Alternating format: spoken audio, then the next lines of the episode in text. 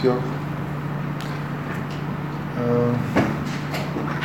من به جای یادآوری که چند جلسه گذشته که روال معمول کارمونه انتهای جلسه قبل یه مسئله رو بهش رسیدیم که می‌خوام همون رو ادامه بدم و یه نکاتی بگم. حالا در این حال فکر می‌کنم بعضی از مطالب جلسه گذشته هم تکمیل میشه تا به سری بحثای جدید برسیم. انتهای جلسه قبل ببینید حداقل سه چهار جلسه است که موضوع اصلی بحث جلساتمون درباره اینه که اگر بپذیریم که خداوند با بشر ارتباطی برقرار کرده در قالب کلام غیر از ارتباط های طبیعی که موجوده مثلا عقل داریم چیزایی می‌فهمیم انتظارمون از کلام الهی چیه؟ یه دیدگاه کلی در واقع پیدا بکنیم تا معلوم بشه که به اصطلاح چک کردن و بررسی کردن این که چه چیزی. آیا مثلا فرض کنید حالا با قبل از اینکه این بحث رو شروع بکنم به اینجا رسیدیم که معقول موجهه که بریم سراغ بررسی کردن قرآن به عنوان اولین کاندیدی که می‌تونه مثلا کتابی باشه که از طرف خداوند نازل شده و داریم در واقع بدون اینکه حالا خود قرآن رو بخوایم مستقیما بررسی بکنیم یه کلیاتی درباره این که یه همچین کتابی چه ویژگی هایی باید داشته باشه؟ یه جلسه حداقل فکر می‌کنم درباره این که از لحاظ فرم و زبان چه ویژگی باید داشته باشه صحبت کردم. جلسه قبل بیشتر بحث های محتوایی بود. منتها انتهای جلسه یه موضوعی رو مطرح کردم که الان می‌خوام ادامه بدم. اونم این بود که جدای از این که این حرفایی که داریم می‌زنیم در واقع برای بررسی اینکه کتاب کتاب الهی هست یا نه به دردمون می‌خوره نکته خیلی مهم اینه که انتظاراتی که ما داریم یه جور در واقع بیان کردن این که این کتاب باید چه ویژگی های زبانی چه ویژگی هایی از لحاظ فرم چه ویژگی از لحاظ محتوا داشته باشه اینا رو که بیان می‌کنی و از قبل بهش فکر می‌کنی خیلی تاثیرگذاره توی این که درک کنی که چه اشکالاتی در واقع وقتی گرفته میشه به مثلا فرض کنید قرآن اشکالات اساسی هستن یا نیستن. شبهاتی که اصطلاحا بهشون میگن شبهات دینی مثلا فرض کنید بحثایی که با مسلمان ها انجام میشه کدومش اهمیت داره کدومش اهمیت نداره. و اینجوری هم نیست که من بگم که یه چیزی مهمه یه چیزی مهم نیست. به معنای اینکه اون چیزی که مهم نیست صفره این یکی یکه. یه طیفی در واقع از اهمیت و مرکزیت توی این ویژگی هایی که کتاب قرآن باید داشته باشه کتاب الهی باید داشته باشه وجود داره که مهمه که هر چقدر که به این ویژگی های مرکزی نزدیکتر باشه اشکالی که وارد میشه بیشتر ما باید در واقع تلاش بکنیم که رفعش بکنیم و هر چی دورتر باشه اهمیتش کمتر میشه. در واقع نکته اینه که اگه خیلی خیلی اشکالی که وارد میشه مثل حالا من مثالی که جلسه قبل از همینطور تصادفا از توی یه کانال تلگرامی برداشتم و اون لحظه ای که چک می‌کردم مثلا فرض کنید ساعت دو بعد از ظهر آخرین پیام این ماجرای شکر خوردن و این حرفا بود که در فلان کتاب از امام جعفر صادق نقل شده که شکر هیچ ضرری نداره و مثلا هر چی دلتون می‌خواد بخورید و این حرفا. اگر این با حرفایی که تا الان زدیم به نظر میاد که در حد دور از اون مسائل اصلیه که اصلا فکر کردن و جواب دادن اینا نداره. حالا من همینطوری اجمالا یه چیزایی گفتم که حالا معلوم نیست که این حرف اصلا از امام جعفر صادق باشه یا نباشه. معلوم نیست که معنیش چیه شکری که اون موقع بوده با شکر الان یکی هست یا نیست که می‌دونیم نیست و هزار تا حرف دیگه. ولی اساسا اگه خیلی یه نفر بیاد ثابت بکنه که این حرف امام جعفر صادق زده ثابت بکنه که نمی‌دونم شکرش موزر بوده و این حرفا. ما اصلا بحثمون در مورد کلام الهی و قرآن و این بحثای دینی که داریم می‌کنیم درباره اینکه چی بخوریم و چی نخوریم نسبت به مسائل اصلی دیگه که داریم خیلی خیلی مسئله فرعیه. بنابراین اهمیت زیادی در واقع نمیدیم به اینکه یه همچین حرفی اصلا زده شده یا نه. معنیش چی بوده و این حرفه.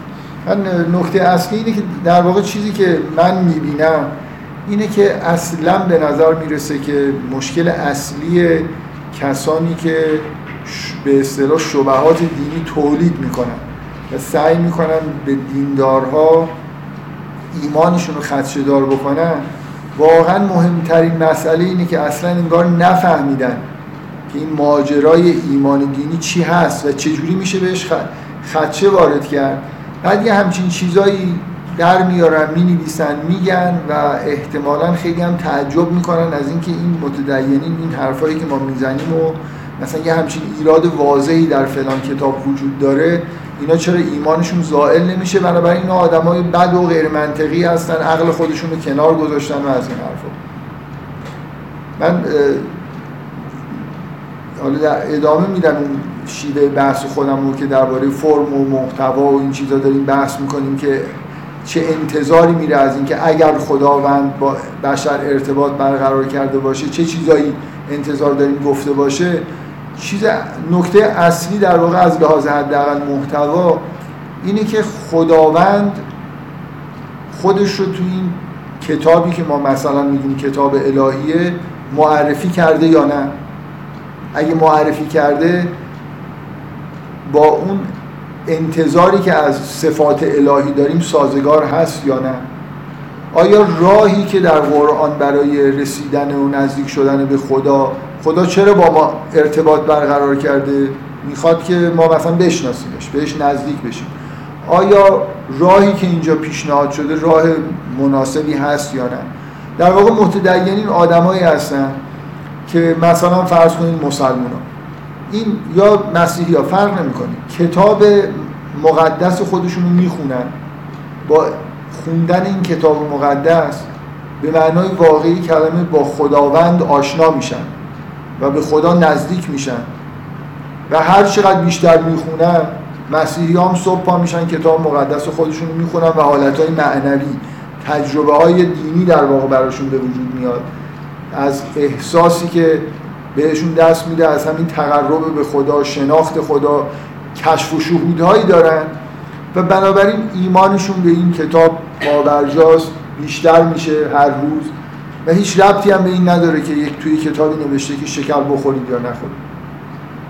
بنابراین یه آدمی که می‌خواد یه آدمی اگه می‌خواد شبه تولید بکنه من در واقع پیامم برای کسایی که می‌خوان شبه تولید بکنن که شبه خوب تولید بکنید شبه مؤثر تولید بکنید. اینا اصلا 99 درصد چیزایی که میگن هیچ اهمیتی نداره. یعنی به اینکه به یه حاشیه ای از مثل اینه که شما مثلا فرض کنید بخواید الان یه عده مخالف مثلا سرمربی خارجی تیم ملی فوتبال ایران هست و بیان مثلا فرض کنید شبهه‌ای که ایجاد می‌کنن اینه که شلواری که اینا پوشیدن مثلا اون نوار اون قسمتش یه ایرادی داشته. یه, یه تیمیه فوتبال دارن بازی می‌کنن. مهمه که چه نتیجه گرفته. یه مکانیسمایی برای ارزیابی هست که اینا پیشرفت کردن یا نکردن. حالا تو بگو لباسشون اینجوریه یا نمی‌دونم فلان بازی کن اینجاش نمی‌دونم اونجوری این چرا اینجوری کرد چرا اونجوری کرد.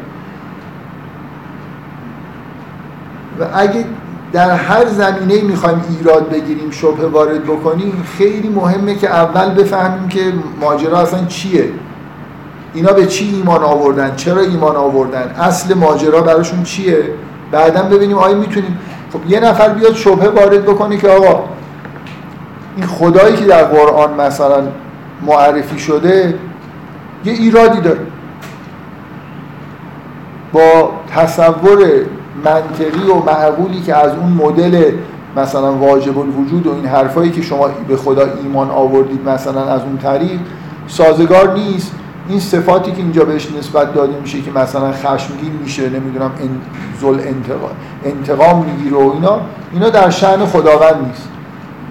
و بنابراین ایمان شما اگر این کتاب رو هم بخونید سلام اگه این کتاب رو هم بخونید و به خدایی که تو این کتاب هست ایمان بیارید و نزدیک بشید اتفاق خوبی براتون نیفتاد خب این یه چیزیه که آدم به فکر میندازه. ولی هزاران هزار چیزهایی در واقع تولید میشه شبهاتی که من فکر می‌کنم که با یک کلام میشه گفت اونقدر دور از هسته مرکزی ایمان دینی هستن که بررسی نکنیمشون بهتر.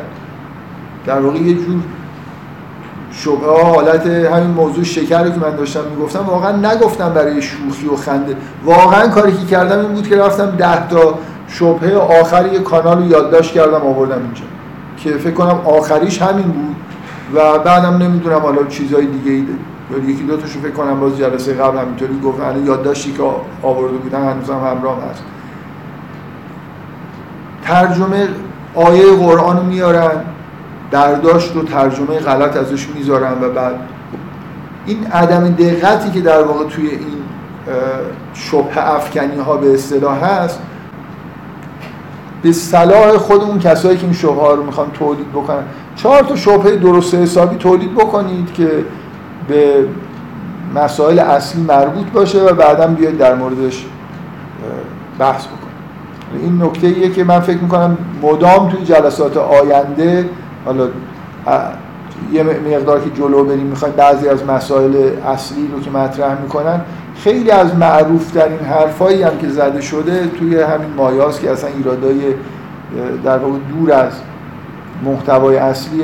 من به عنوان آدم متدین و هر آدمی که به یه چیزی اعتقاد داره چون ما می‌دونیم که هیچ اعتقاد به هیچ تئوری حتی علمی و هیچ چیزی تو این دنیا همراه با این نیست که ممکنه یه جاهای ابهامایی وجود داشته باشه.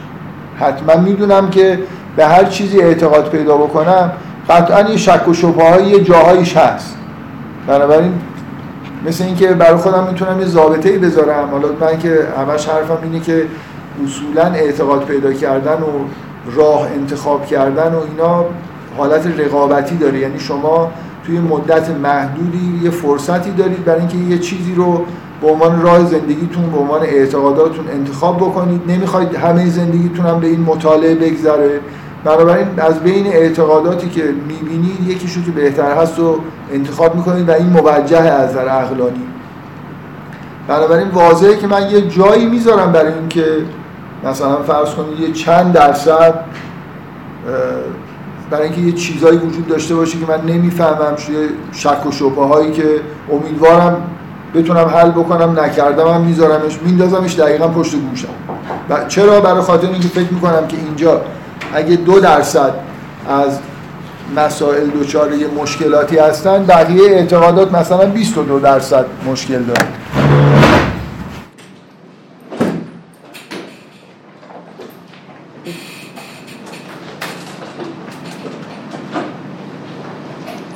این نکته بود که من جلسه گذشته گفتم حالا باز یه چیزایی. یه, یه نکته رو میگم. چند بار اشاره کردم بهش. بد نیست که همین الان یه مسئله رو در واقع مطرح بکنم. در واقع یه شبهه محتوایی نسبتا مهم که از نظر خیلی ها بزرگترین شبهه دینیه که در طول تاریخ وجود داشته که بهش میگن مسئله شر من نمی‌خوام با امروز درباره مسئله شر بحث بکنم ولی می‌خوام در موردش یه چند تا نکته خیلی ساده بگیم مسئله شر در واقع به این دلیل مهمه. حالا از نظر بعضی یا ایراد فلسفی ممکنه حساب بشه. از نظر بعضی ها ممکنه ایراد نسبت ایراد دینی به این معنا که مسئله شر با توصیف مثلا خداوند سازگار نیست. مسئله شر حالا این تقریر خیلی ساده و آمیانش اینه که اگه خداوند دانا و توانا و مهربانی خداوند جهان رو خلق کرده چطوری که این مصیبت ها و بلایا در جهان وجود داره؟ درد و رنج و بدبختی و این چیزا توی جهان هست. این با حکمت و توان و خوب. یعنی خدا نتونسته یه جهان خوبی خلق بکنه که همه توش خوشحال باشن. خدا نخواسته این کار بکنه اگه نتونسته که قادر نیست اگه نخواسته که نمی‌دونم عادل نیست اگه اگه نخواسته مهربان نیست. اصلا این چه وضعشه مثلا؟ چرا یه یه درباره مسئله شر اینقدر جملات قصار جالب وجود دارن که این جمله قصاری اخیرا خوندم گفته بود که نمی‌دونم میگن که اگه به دامن طبیعت مثلا زیبا بری داره من واقعا جزئیات یادم نیست شاید جمله اول مطابق با واقع نباشه ولی جمله دومیش رو یادم اون قسمت شرش رو یادم میگن مثلا میگن دیندارها میگن که اگه به دامن طبیعت برید و زیبایی طبیعت رو ببینید به سختی می‌تونید به خدا اعتقاد نداشته باشید بعد اون ایتیستی که این جمله قصا رو گفته میگه منم میگم که اگه به بیمارستان کودکان برید به سختی می‌تونید به خدا اعتقاد داشته باشید. میرید می‌بینید یه بچه بیگناه تفلک اونجا با یه اوضاع خیلی فجیعی دارن زجر می‌کشن درد می‌کشن هیچ گناهی هم که نکردن. این چه عدالتیه این چه خدای مهربانیه. اینا رو خلق کرده از بعد به تولد مثلا عذاب می‌کشن و بعدم میمیرن. مسئله شر اصولا اینه دیگه که من وقتی که با یه همچین چیزایی مواجه میشم چه توجیهی دارم برای اینکه خداوند چرا اینجوری کرده؟ به نظر میاد مسئله فلسفی. من می‌خوام ببرمش توی اصلا نمی‌خوام در موردش بحث به اصطلاح عمیقی بکنم فکر می‌کنم اگه بخوایم این کار بکنیم باید یه جلسه وقت بذاریم در موردش بحث بکنیم. نکته که می‌خوام بگم خود متفاوت حالا چیزی که من می‌خوام بگم اینه که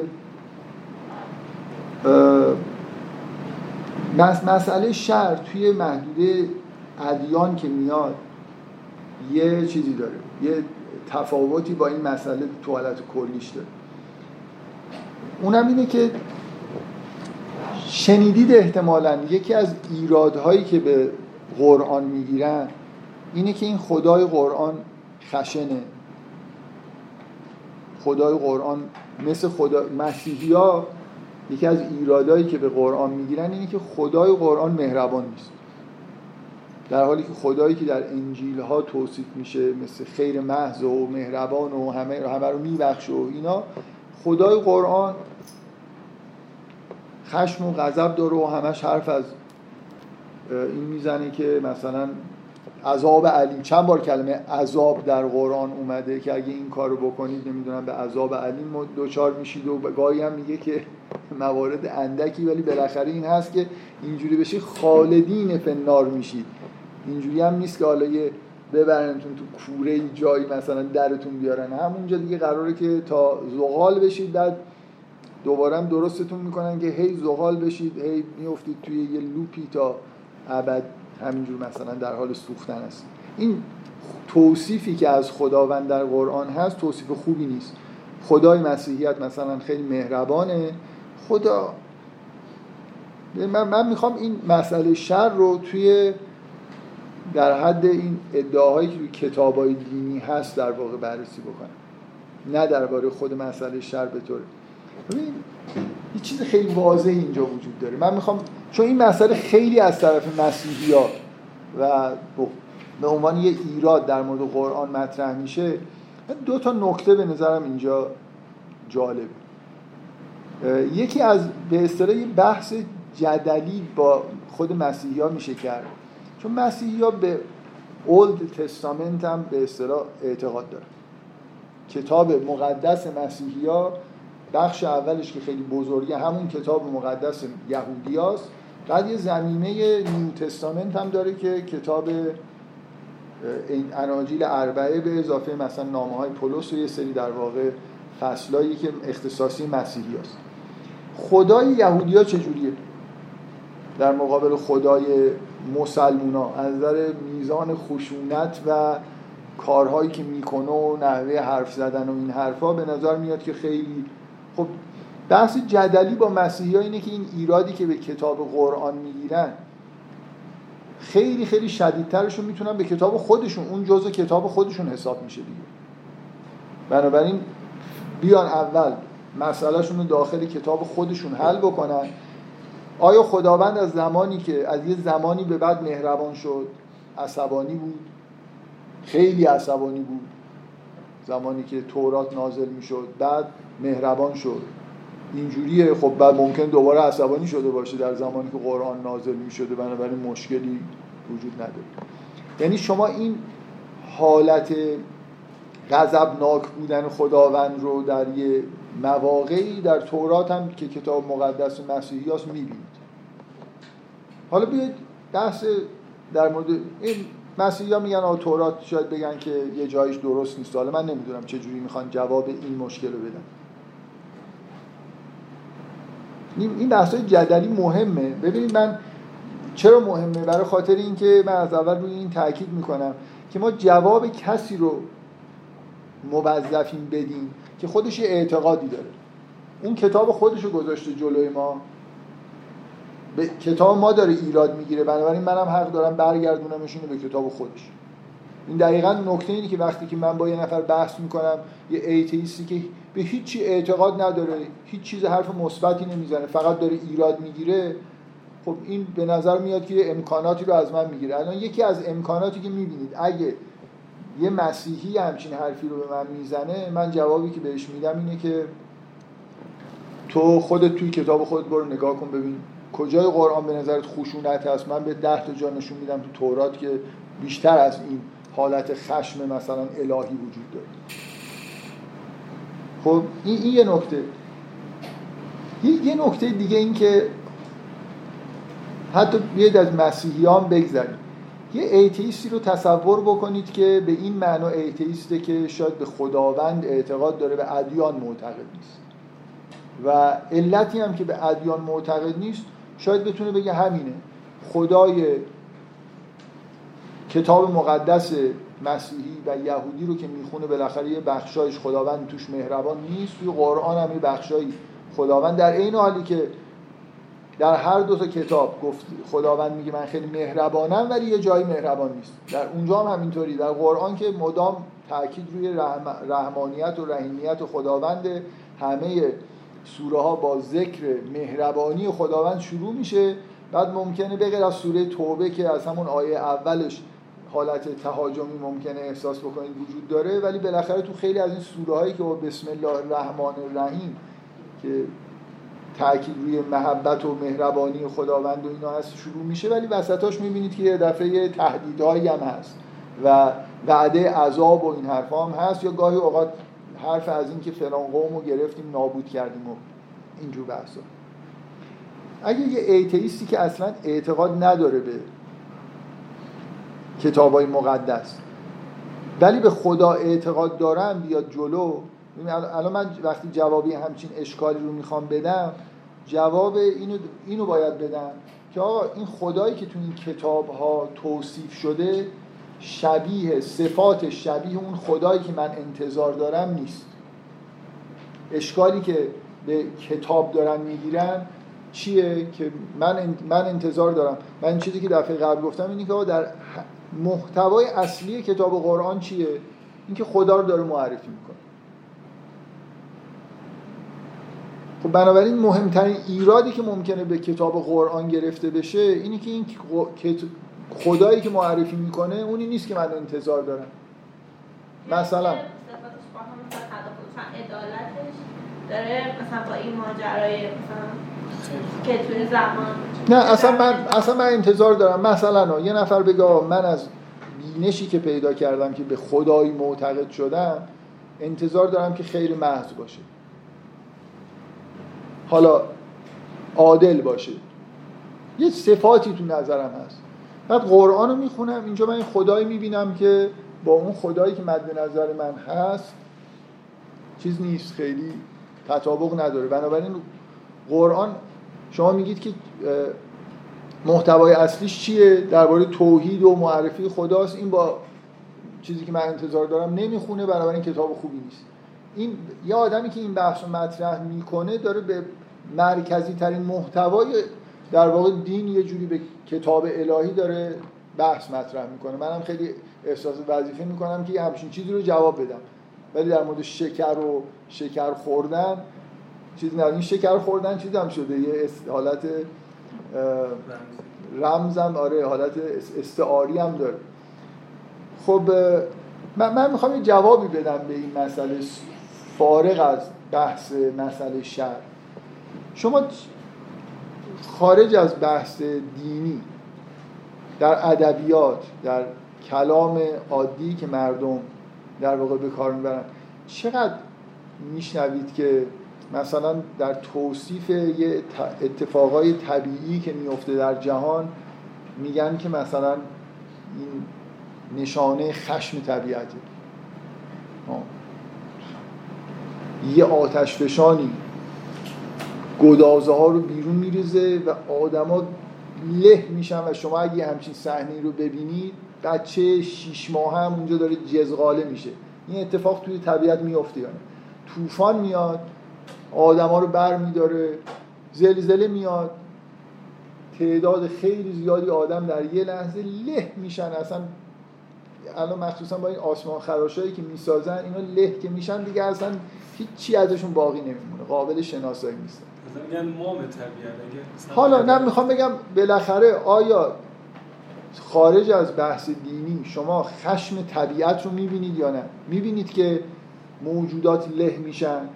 می‌بینید که بیمار میشن در بد به تولد اتفاقا برید تو همون بیمارستان ببینید که این بچه از وقتی که متولد شده بیماره و با عذاب متولد شده و خیلی زود میمیره یا ممکنه اصلا یه عمری هم زندگی بکنه و عذاب بکشه. آیا توصیفی که از خداوند در قرآن هست می‌خوره به اون خدایی که این طبیعت رو خلق کرده یا نه؟ از من آره تو برای چی انتظار داری که خدا هیچ شری در عالم نبینی؟ پس من می‌خوام بگم که چیزی که من باید بگم در مورد این کتاب اینی که اونی که این کتاب رو فرستاده همونیه که این دنیا رو خلق کرده. اگه من توی کتاب ببینم که این خیلی مهربان و اصلا همه چیز خیر محض و میگه من خیر محضم من فلانم بعد نگاه می‌کنم می‌بینم که بچه له شد. به چه نتیجه می‌رسم که این این کتاب و اون خدایی که این طبیعت رو خلق کرده نفرستاده. اون چیزی که من بهش میگم خشم طبیعت همون خشم خداوند من این خشم خداوند رو در طبیعت می‌بینم. می‌بینم که یه آد میگن که این چجور خداییه که می‌زنه یه قومی رو گناهکار و بیگناه و همه رو با هم دیگه می‌کشه. سیل میفرسته همه نابود میشن. آتش فشان میفرسته همه له میشن. خب حالا شما میگید که خدا این کارا رو نمی‌کنه. اگه به خود ببینید بحث اینه. خدایی که در قرآن توصیف شده شباهت داره به خدایی که احتمالا طبیعت رو خلق کرده. فرض بر اینه. این ایراد اینه. میگم که این خدا خدای مورد انتظار من هست یا نیست؟ من جدای از متون دینی. دنیا رو نگاه می‌کنم می‌بینم این چیزی که بهش میگن مسئله شر اونجا وجود داره. من می‌بینم که اقوامی یه شهر در اثر زلزله نابود میشه. می‌بینم که آتش فشان میاد یه عده آدمی نابود شدن در تاریخ هم اتفاق افتاده. خب خدا این کارا رو کرد طبیعت این کارا رو کرده خدا این کارا رو کرده خدا یه طبیعتی ساخته که این اتفاقاتش میفته خب بنابراین من خدایی که در قرآن می‌بینم که میگه سراحتا که من از این کارها می‌کنم میگه که من عذاب می‌کنم. با خدای مورد انتظاری که طبیعت رو خلق کرده تطبیق بیشتری داره تا اون خدای ایدئال موهومی که مسیحی ها سعی می‌کنن به ما معرفی بکنن. چرا مسئله شر در جهان مسیحیت مرکزی ترین مش... بزرگترین مشکل دینداراست؟ برای اینکه خدای با خدای انجیل و چیزی که از مسیح در واقع می‌فهمن تطبیق نداره. چرا مسلمان ها خیلی مسئله شر براشون جدی نبوده در طول تاریخ کلام اسلامی؟ نه اینکه ببین مسئله شر یه مسئله فلسفی شاید باشه همچنان ولی از نظر دینی برای مسلمان این چیز خیلی جدی نبوده. مسلمان ها انتظار نداشتن که دنیای گل و بلبلی ببینن. تصوری که از خدا در قرآن بهشون داده شده خدایی که مجازات هم می‌کنه. ادعای این که مثلا چیزی به اسم مثلا غضب در خداوند باشه وجود داره. بنابراین توصیف قرآن از خدا با انتظاری که من از خدا دارم با توجه به چیزی که در طبیعت و واقعیت می‌بینم سازگارتره. نمی‌دونم متوجه منظور من شدید یا نه. این این مسئله رو گفتم برای اینکه اولا دفعه قبل اشاره به تلویحا بهش اشاره کردم که یکی که مهمترین یکی یکی از مهمترین ایرادایی که میشه به یه متن دینی گرفت اینی که خدای این متن دینی چقدر خدای موجهی چقدر می‌خوره به این که خدا خودشو داره اینجوری معرفی می‌کنه. به شدت به نظر من نقطه قوت برای قرآن حساب میشه که اگه چیزی به اسم خشم طبیعت وجود داره اینجا هم خداوندی که اون طبیعت رو خلق کرده به خودش خشم نسبت میده. ببین این خشم طبیعت رو متدینین این اصطلاح نساختن اتفاقا. متدینین زیاد کلمه طبیعت رو به کار نمی‌برن یعنی یه آدمایی که اصلا اعتقاد دینی ندارن بالاخره یه لحظه احساس می‌کنن که طبیعت خشمگینه. یه خشمی در جهان وجود داره انگار. اگه دینی نگاه کنید این خشم خداست. حالا می‌خواید بگید این کلمه خشم کلمه خوبیه بدیه.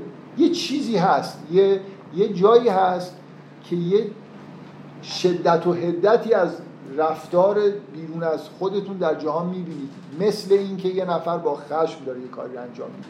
حالا من برای اینکه به زبان خودمون داریم صحبت می‌کنیم از کلمه خشم استفاده می‌کنیم. اشکالی هم ندارید همونطوری که به طبیعت به ناچار یعنی صحنه هایی می‌بینن که حرف از خشم طبیعت می‌زنن.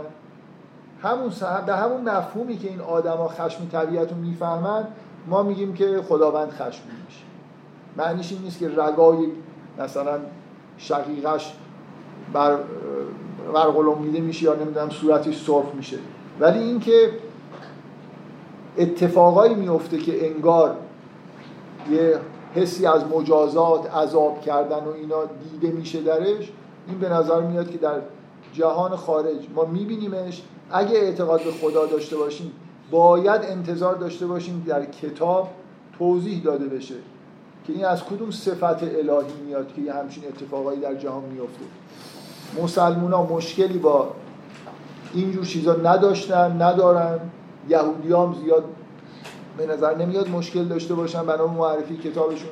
ولی مسیحی ها به شدت مشکل داشتن و دارن. و در جهان مسیحیت مسئله شر تبدیل به مسئله اساسی شده که جوابی در واقع جوری براش ندارن. خدای سراسر عشق و مهربانی چجوری این کارا رو می‌کنه؟ چه تو کتابش بگه چه نکنه داره می‌کنه. هم میری تو بیمارستان و می‌بینید که یه اتفاقایی میفته حالا مسئله صفات بنابراین ما من نکته ای که می‌خوام بگم اینه که من به جهان نگاه می‌کنم و باید چیزهایی که می‌بینم رو نسبت بدم به خداوند. اگه به خدا اعتقاد پیدا کردم. یعنی صفاتی که در هر اتفاقی که در جهان میفته اگه فعل خداست من از این اتفاقایی که در جهان میفته می‌تونم در واقع صفات خداوند رو درک بکنم. بعد انتظار دارم که این توصیفی که در کتاب اومده با این چیزی که من از جهان فهمیدم انتباق داشته باشه. نه اینکه برای خودم همینجوری توتیوار بگم که خدا عشق محض و رحمت و خب این دنیا رو نگاه کنی. یعنی بذار من خلاصه بکنم. ایرادی که مسیحی ها به قرآن می‌گیرن به خدای قرآن می‌گیرن همون ایرادی که به خدای طبیعت هم می‌گیرن و نمی‌تونن حلش بکنن. می‌دونید یعنی اون برام می‌بینن که همونطوری که مشکل دارن که چرا تو طبیعت اون اتفاقا رو میفته مثل اینکه همون مشکل رو دارن با اینکه تو این کتاب چرا این حرفا زده شده. خب بفهمید بفهمید که یه چیزی هست یه مشکلی توی خودتون هست که هر طرف نگاه می‌کنید یه چیزی رو نمی‌فهمید که این چرا اینجوری گفته و دست بردارم نیستید از این موضوع. که بابا بالاخره این خدایی که این جهان رو خلق کرده به نظر میاد این صفات رو داره که گاهی یه شدت عملهایی هم به خرج میده. تو کتاب قدیمیتونم که بود. خدایی که در اول تستامنت هم شما قبولش داشتید که موسا رو فرستاد این همچین شدت عملهایی رو به خودش نسبت داده بود. بنابراین اینجا تنها کسی که مشکل داره باید جواب بده خود مسیحی ها هستن. و این تیپ آدمای به اصطلاح کسایی که اعتقادات شرقی مثل بودیسم اینا دارن از یه موضع دیگه ای بدون اولتس همین حرفا رو می‌زنن. اینکه یه جور خدای آگاهی محض و خیر محض و اینا در نظرشون هست. بابا این با این دنیا خیلی سازگار نیست این تصور. خدا یه خورده پیچیده, پیچیده تره صفاتش و باید اینو درکش بکنید در, در واقع نمیشه یه مجموعه از صفات الهی رو بذارید کنار. اگه بذارید کنار دنیا رو نمی‌فهمید. نمی‌فهمید که دنیا چرا اینجوریه.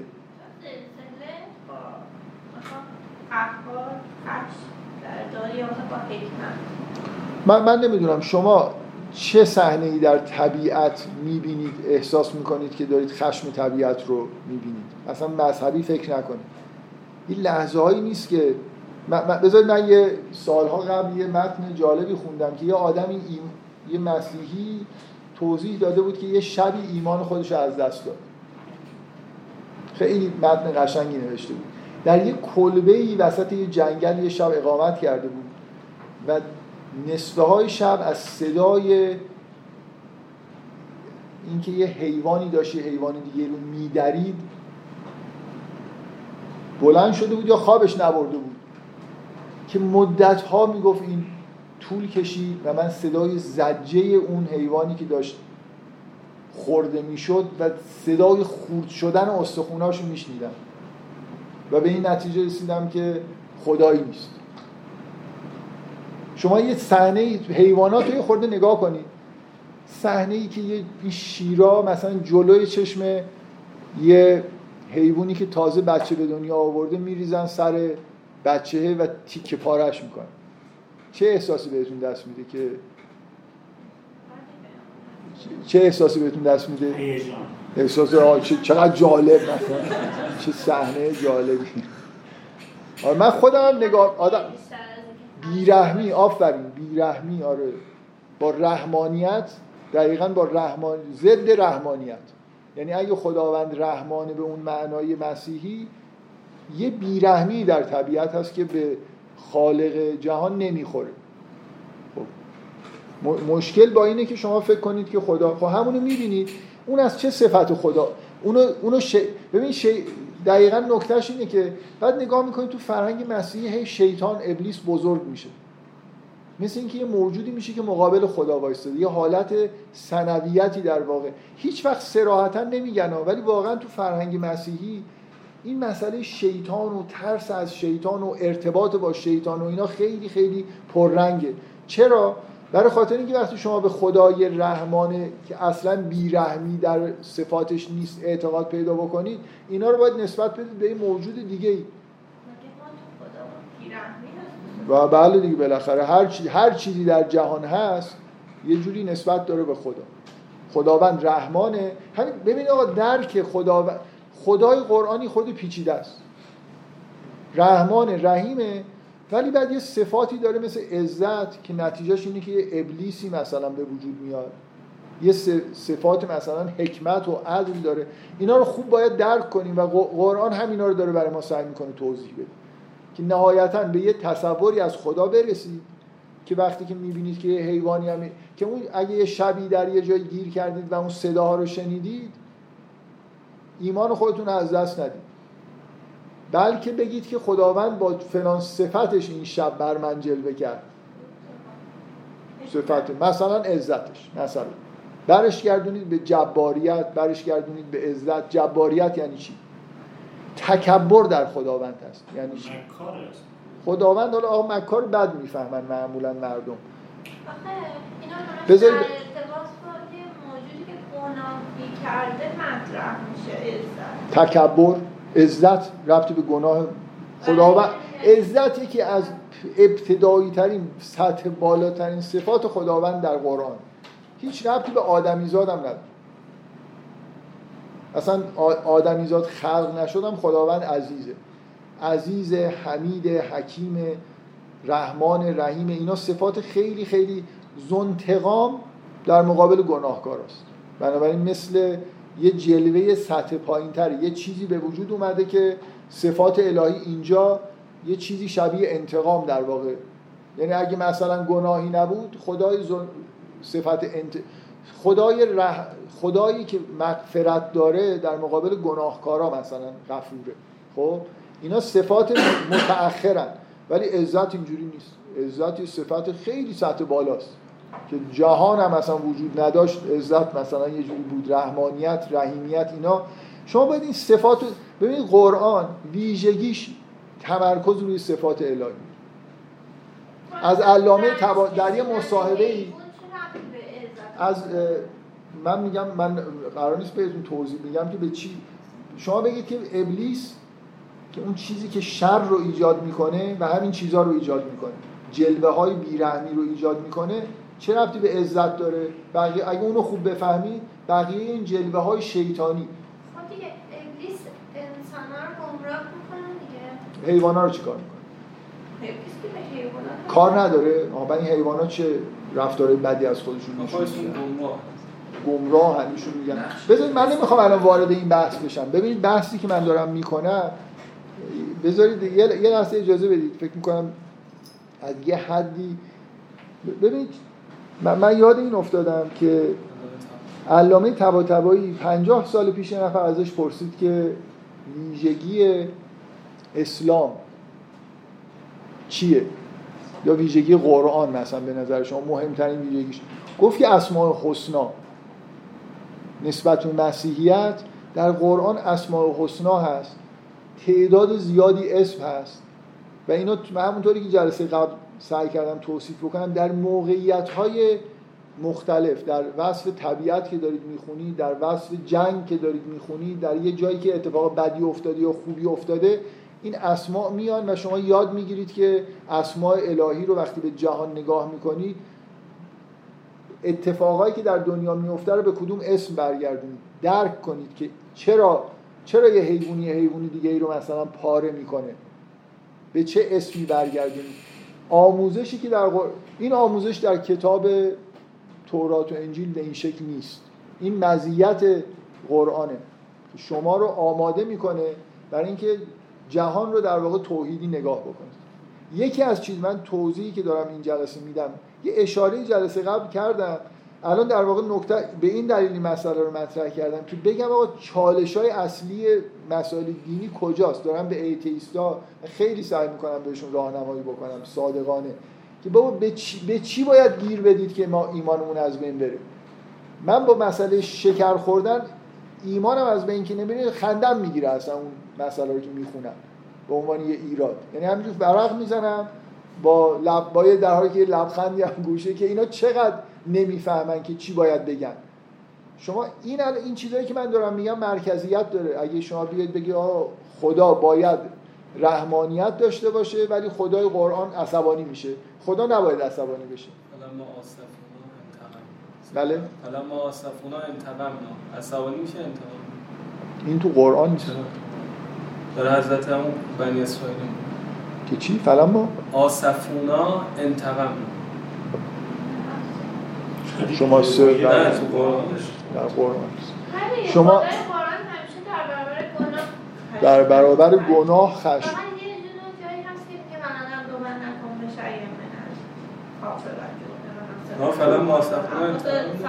در کجا هست؟ هیچ خشمی توش نیست. یه بلاه یعنی یه آزمونی هست. خب خداوند در مقابل گناهان خشمگین میشه. بعد فقط گناهکارا رو فقط گناهکارا رو مجازات می‌کنه. زلزله فقط زلزله آه یعنی الان شما هر اتفاقی که میفته اجازه بده شما هر ز... هر وقت که زلزله میاد یه جایی مردم میمیرن گناه کرده بودن. نه. پس چی؟ فکر نمی کنی؟ قرآن اینجوری نیست. قرآن فقط عذاب انبیا به خاطر گناهی که اونا قبلش بی گناه میرن بعد عذاب میاد زلزله نشانه است. زلزله زلزله چی؟ بالاخره الان من کاری به قرآن ندارم. الان شما خدایی که می‌شناسید چجوری یه سری بلایای طبیعی رو توجیه می‌کنید باش؟ به قول معروف میگن که اگه در سرزمین مسلمان باشه بلا امتحان الهی اگه در سرزمین کفار باشه انتقام بذار داریم وارد ببخشید. من من جان؟ آیه 55 اونا انتقام انتقام گرفت خب ببینید چیزی که من مطرح کردم یه لحظه نه مسئله شر رو از فلسفی و اینا می‌خواستم حل بکنم نه واقعا حتی می‌خواستم این نکته اصلی حرف من فراموش نشه می‌خوام بگم که شبهه های اصلی چه شکلی هن؟ ایراد گرفتن به این که صفات الهی موجود در قرآن اشکال داره یه مسئله اساسیه. من انتظار اصلیم از قرآن اینه که منو با خدا آشنا بکنه. کلام خدا با من ارتباط برقرار کرده. یه چیز یه چیز دیگه ای مثلا فرض کن بیشاخ و دومی به من معرفی نکنه به عنوان خدا. من مثالی که جلسه قبل زدم اینه که مثلا دون خوان تعالیمی میده آخرش قراره در اوج مثلا معرفت عرفانی. حالا من دارم یه خورده با مسامحه این حرف رو می‌زنم. طرف یه شهودی پیدا بکنه که چی؟ خداوند که جهان یه چیزی در دهان یه عقاب مثلا خداوند یه چیزی شبیه عقابه. اگه قرآن رو بخونیم آخرش بگه که خلاصه راز اصلی اینه که خداوند عقابه. من یه خورده قبول بکنید که اینجا باید وایسیم بگیم که اون هستی محضی که از تو اون برهانا می اومد عقاب نمی‌تونه باشه. یا عصبانی نمی‌تونه بشه می‌تونه بشه. من نمی‌دونم این مسئله. در جهان درک من نکته که دارم میگم الان اینه. درکی که ما از صفات الهی به عنوان خالق جهان قرار داشته باشیم برمیگرده در اصل اینکه توی جهان چی می‌بینیم. بر اساس اون می‌فهمیم که آیا خداوند عصبانی میشه یا نمیشه. بر اساس اون می‌فهمیم که آیا خداوند مهربان هست یا نه و الی آخر. و چیزی که در جهان می‌بینیم پیچیده است. همونطوری که خدای قرآن پیچیده است. پیچیده یعنی اینکه صفات متعدد داره که باید اینو صفات رو درک بکنیم و اینکه این صفات چجوری در این جهان جلوه شدن و اینکه اتفاقایی که تو دنیا میفته هر کدومش به چه صفت و اسمی برمیگرده در خداوند اینجا یه ماجرایی هست. این ایرادای این شکلی که خیلی کمیابن یعنی اصلا ایتیستان نمی‌فهمن که باید اینجوری انگار به یه همچین چیزای حمله بکنن اینا یه چیزای خیلی مهمی هم. بفرمایید شما. می‌خواستم بگم که خیلی از این چیزهایی که صورت شبه مطرح میشه به خاطر اینه که ما علممون هم نسبت به بیرون همونجوری که شما می‌دونید پیچیده است ناقصه. مثلا یکی از فاکتورهایی که معمولا در نظر گرفته نمیشه تو قرآن هم مطرح میشه غیره. مثلا خب خیلی از چیزها اصلا قاید نسبت به ما. یعنی ما خیلی از پارامترها فاکتورهایی که باید داشته باشیم که بتونیم درست نتیجه گیری بکنیم اصلا نداریم. در حالت عادی. یا بحث مثلا داستان حضرت خضر که شاید مثلا حکمت مطرح بشه چرا اون حتی مثلا حضرت موسی هم اونجا برای سوال پیش میاد که چی شد که مثلا این کارو کردی رفتی اونو کشتی کشتی رو سوراخ کردی نمی‌دونم چی. یعنی خیلی از اینا در دیدگاه آدم عادی شاید قابل حل نباشه تا وقتی که اون راه حلش رو مثلا یه نفری میگه. این حرفی که شما دارید می‌زنید اینه که بالاخره یه, یه راه حل اینه که من میگم که اینجا یه حکمتی وجود داره من نمی‌دونم. آره خب آره بالاخره دارید دارید حرف از حکمت می‌زنید.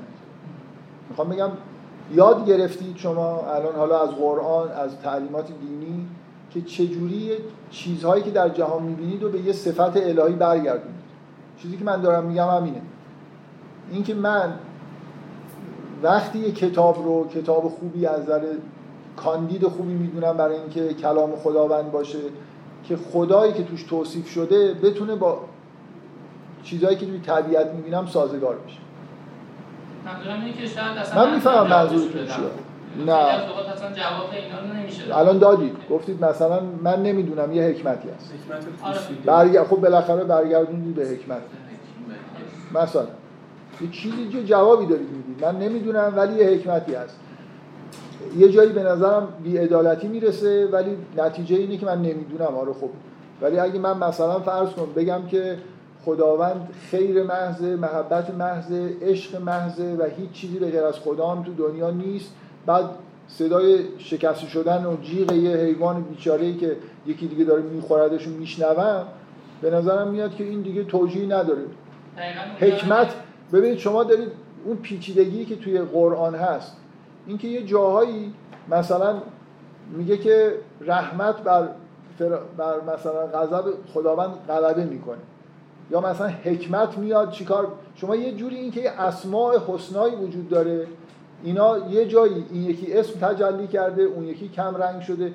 یه توصیف های شبیه این دارید انجام می‌دید از چیزهایی که می‌بینید توی چیزی هم به زاویه دیدم بستگی داره. اگه از زاویه دید اون حیوانی که داره اون حیوان رو می‌خوره نگاه انگار داره بالاخره از زاویه دید شما که دارید شما از همه زاویه های دید باید در بیاد. اینکه یکی بر اون که داره می‌خوره خیلی چیزه خیلی خوشحاله ولی همون لحظه یکی ممکنه بخوردش. آره. بعد خدا عزت رو ما پیاده آره به هر حال من, من نکته اصلی حرفم که فراموش نشه اینه که چه چیزایی چه ایرادایی مهمن. چه ایرادایی مهم نیستن. یه طیفی در واقع من می‌تونم ام... یه شبهه که می‌بینم یه امتیاز بهش بدم. امتیاز صد بدم تا نزدیک به صفر. که یکی از ملاک های امتیازه اینه که به کجا داره می‌زنه. مثلا به قرآن داره ایراد می‌گیره اینکه این خدای قرآن خدای خوبی نیست. با انتظار من از خداوند سازگار نیست. این خیلی ایراد مهمیه.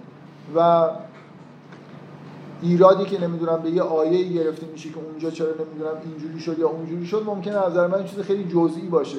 خیلی اگه یه چیزی جزئی باشه ممکنه اصلا جوابشو ندن. برای اینکه ببینید بنا به اون ایده کلی که ما توی یه رقابت داریم ما یه ظرفی داریم می‌تونیم یه سری ایرادا رو توش بندازیم. یه سری خورده ایرادا رو می‌تونیم اصلا این کار رو نمی... نمی‌تونید زندگی بکنید. من الان توی مکانیک کوانتوم هم یه, کاز... یه ظرف برای ایراد دارم. یه اشکالایی گرفته میشه فعلا میندازمشون تو. امیدوارم بعدا جوابشو پیدا بکنم. به نظر میاد که مثلا یه تناقضی یه جایی هست یه انتگرالی مثلا مشکل پیدا می‌کنه. ممکن هم هست نهایتا به اینجا برسم که اینا قابل حل نیست و یه تئوری بیاد که کاسش کوچیکتر باشه. کاسه ایراداش.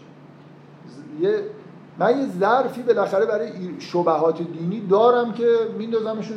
خیلی چیزا رو میندازم. و اگه اون امتیازی که اون چیزا داره مثلا فکر کنید اون ظرف من 100 واحد گنجایش داره. اگه یه دونه از این ایرادایی که ضریب صد گرفتن باقی بمونه اصلا اون ظرف پر میشه من مشکل پیدا می‌کنم. ولی صد هزار تا ایرادای از اونایی که یه میلیونی هم, هم ضریب ندارن نزدیک صفرن رو می‌تونم اون تو جا بدم و عین خیالم نباشه. از شکر رو دیگه نمی‌دونم چه می‌دونم. دیگه چیا بود به زنان خودتون نوشتن یاد ندید. من اینو خیلی راحت چیز ریزیه میندازم تو اون کاسه. اصلا نمیرم بررسی کنم ببینم اون روایت درست هست یا نیست. این نکته من ب- اگه باز می‌خواید درباره مسئله شر صحبت بکنید. میگم یه چیزی به نظرم خیلی خوب مثلا عرفا گفتن میگن تصور شما از خدا چیه؟ اینکه دارای اراده باشه یا نه. بعد خدایی که دارای اراده است اگر شما براشون فیلد عمل کرد مثلا بگی یعنی حتما مهربانان است.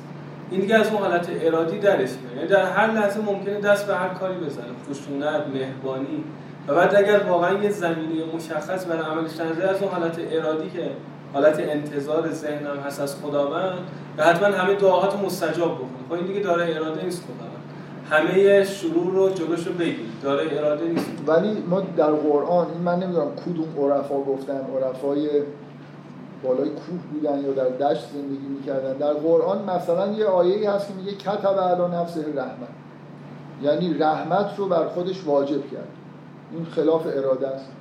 با اراده خودش یعنی در تمام افعال خودش خداوند رحیمیت رو رحمت رو رعایت می‌کنه.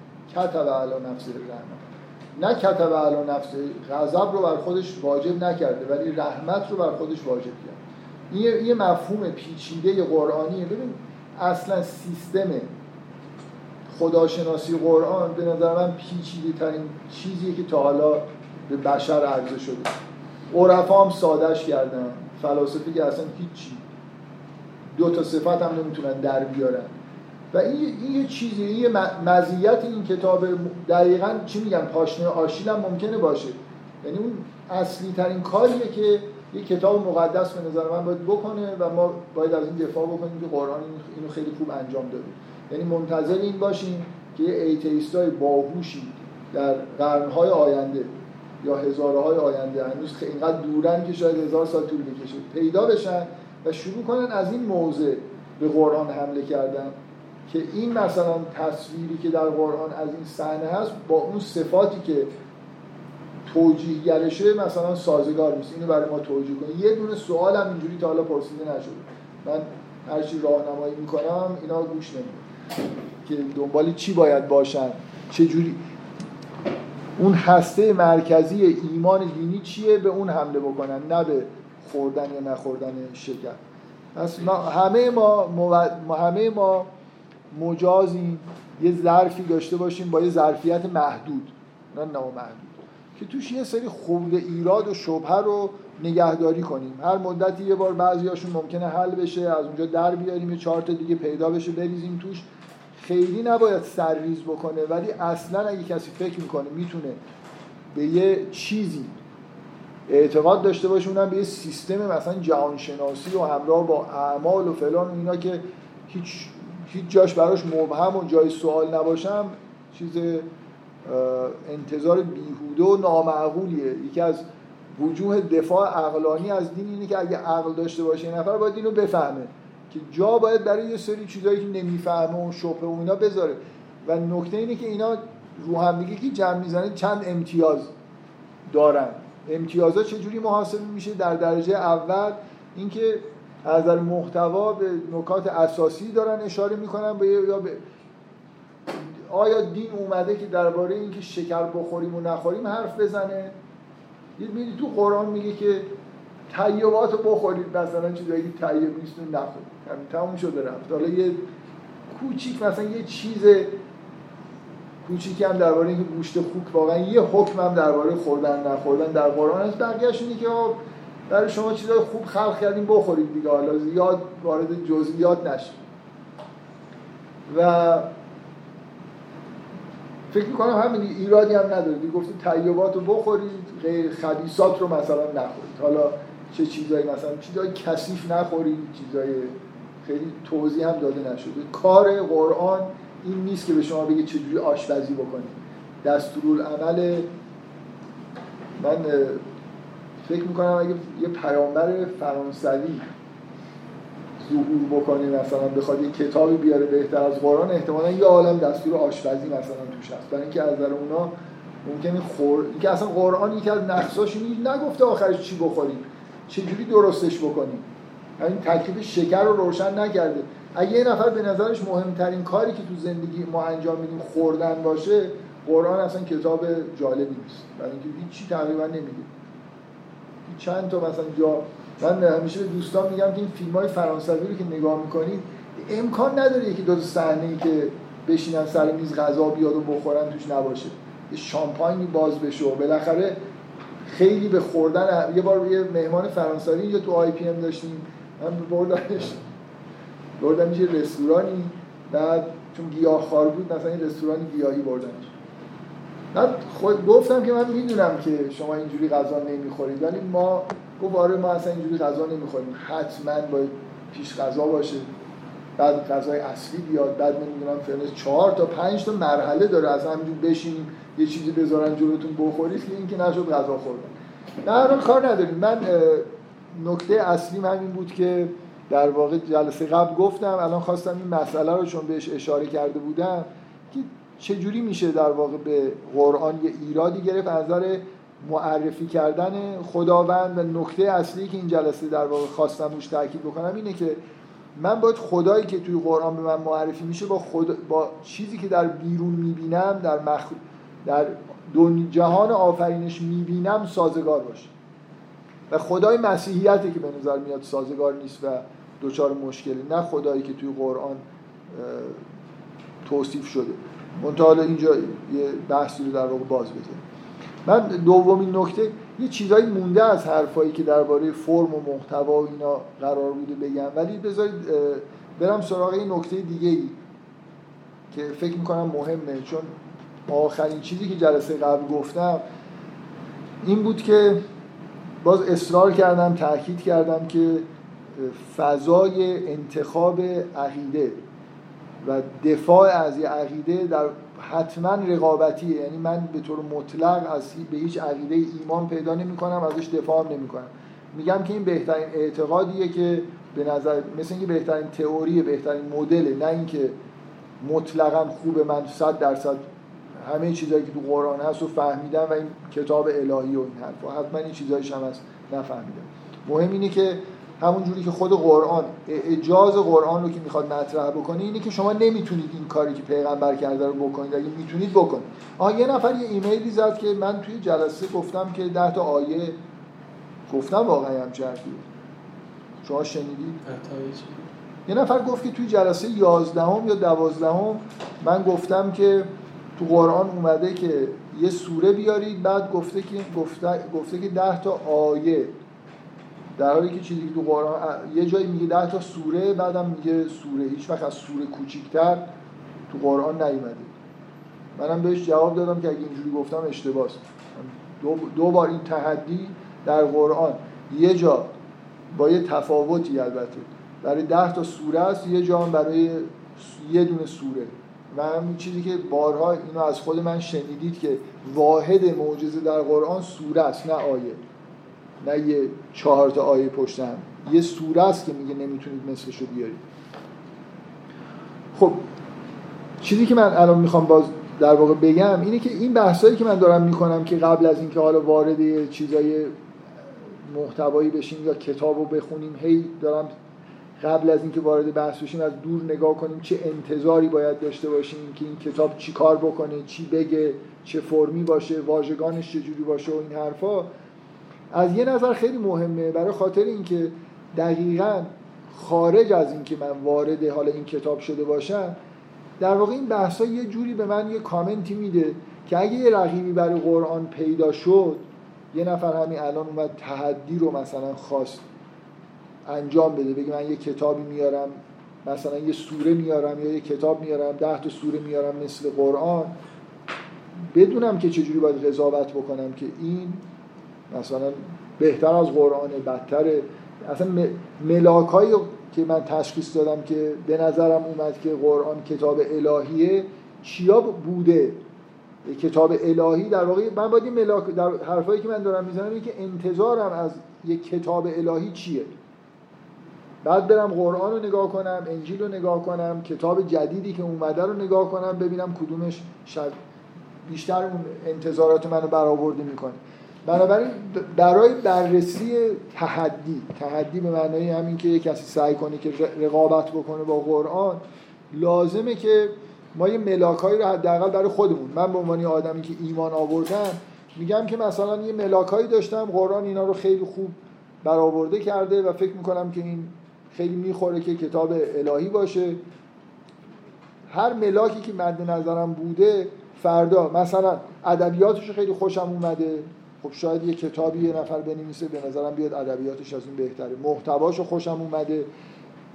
بالاخره ملاکایی که گذاشتم همون ملاک ها رو ممکنه یه کتابی پیدا بشه بهتر این کار رو انجام داده باشه و به نظر من بیاد که اون به کتاب الهی بودن نزدیکتر. می‌خوام بگم این حرفایی که من دارم می‌زنم که فرم, فرم کلام الهی واژگانش محتواش درباره چی باید باشه و این حرفا اینا در واقع انگار دارم میگم که ملاک های قضاوت درباره مسئله تحدی چیه؟ اگه ده سال دیگه 20 سال دیگه مد شد. برخلاف این 1400 سالی که خیلی انگار مد نبوده که چیزهایی در واقع بیارن با ادعای کلام الهی بودن چجوری میشه قضاوت کرد؟ اگه کتاب آشپزی باشه من ردش می‌کنم. میگم من انتظار دارم که هر چقدر فسیح و بلیغ باشه. میگم انتظار من اینه که درباره خدا صحبت کنم. درباره توحید صحبت کنه انتظار من اینه که یه جوری خوندنش یا عمل کردن به دستوراتش یه راه ارتباطی با خدا برای من ایجاد بکنه. و الا خدا برای مثلا آشپزی وحی نمی‌کنه. اینا یه ملاک های محتوایی و فرمیه که خوبه که روش توافقای صورت بگیره که بعدا اگه 20 سال دیگه هم یه کتابی اومد بتونیم در موردش قضاوت بکنیم. اما من یه سوال در مورد تحدی می‌خوام مطرح بکنم که نمی‌دونم جاش الان هست یا نه ولی چون آخری جلسه قبل روی این مسئله تاکید کردم فکر می‌کنم بد نیست که تو همین جلسه این موضوع رو مطرح کنم معنی این که یه سوره مثل قرآن بیاری چی می‌فهمید شما از من سوال من اینه. اگه من الان یکی از سوره های قرآن رو تایپ هم نکنم copy paste بکنم سوره نسبتا بزرگی هم باشه. بعد یه جایی که میگه مثلا سنقرئک بکنمش سوف نقرئک بگم این از قرآن بهتر شما چی کار یعنی یه جاشو یه دونه واوشو بکنم ف مثلا به جای اینکه بگم و بگم به جای واو بگم پس. بگم یه سوره آوردم مثل قرآن. چی, کار باید کرد؟ جدی میگم.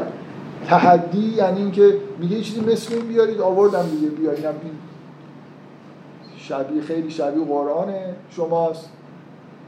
کجاش ایراد داره؟ همش مثل همونه. این به یه دلایلی هم بیارم که این ف بهتر از این بهه بعد تمام ابزار شما این میشه که بگید نه و بهتر از ف و هزار جور میشه بازی در آورد دیگه که نه اینجا به این دلیل و اون دلیل ف بهتر و حالا نصف مردم قبول می‌کنن که ف بهتره به اون کتاب ایمان میارن. نصف مردم هم میگن و بهتره به کتاب قبلی ایمان میارن. این شد تحدی. ایراد این کار کجاست؟ شما می‌خواید جواب بدید به من؟ می‌خوام میگم که تو عرف علمیش حالا اگه نگاه بکنیم میگن که اگه یه مقاله مثلا شما می‌خواین کپی نباشه حتی اگه مثلا بیاین جملات اون مفهومش کافیه که همونی باشه که اون طرف گفته. تا ما اینو در نظر بگیریم که شما دزدی علمی کرد این چیز نیستش. یعنی تو اونجا میگن که مثلا لغتاش رو جابجا بکنید لغت هم معنیش رو استفاده بکنید سوال جواب منو بدید خب من میگم که باید تا, تا زمانی که مفهوم اون سوره رو یعنی یه جوری انگار که شما ترجمهش بکنین هم باز مثلش رو نگید خودش رو برداشتیم جوابش اینه مثلا جواب شماست دیگه مثلا دو آقا این دزدی کرده. خب تحدی پس معنیش چیه؟ یعنی مثلش رو بیارید یعنی چی؟ شما باور کنید اینقدر نیاوردن و بحث نشده به نظر من اصلا نمی‌فهمن. دعوت قرآن به چیه؟ الان چه اشکالی داره؟ میگه مثل این سوره رو بیارید من آوردم دیگه. عین سوره که نیست. مفهوم عرف نمی‌دونم تقلب علمی هم که در اون زمان وجود نداشته. اصلا قرآن داره به چی دعوت می‌کنه که شما نمی‌تونید این کارو بکنید؟ الان که کپی پیست میشه کرد رو نویسی میشه کرد. چطور یعنی چی مثل اینو نمی‌تونید بیارید مهم میشه. با این ادبیات بیارید مهم اینجا اینه که اگر میگی مثلا دستور دادیم آب از, از آسمان بیاد بتونیم کار بکنیم مهم ها تعدی من که آیا حرف حرف اینه که آقا قرآن پیغمبر اسلام اومده میگه من با به این وحی شده و یک کتابی از آسمان آوردم که این معجزه است. یعنی چی معجزه است؟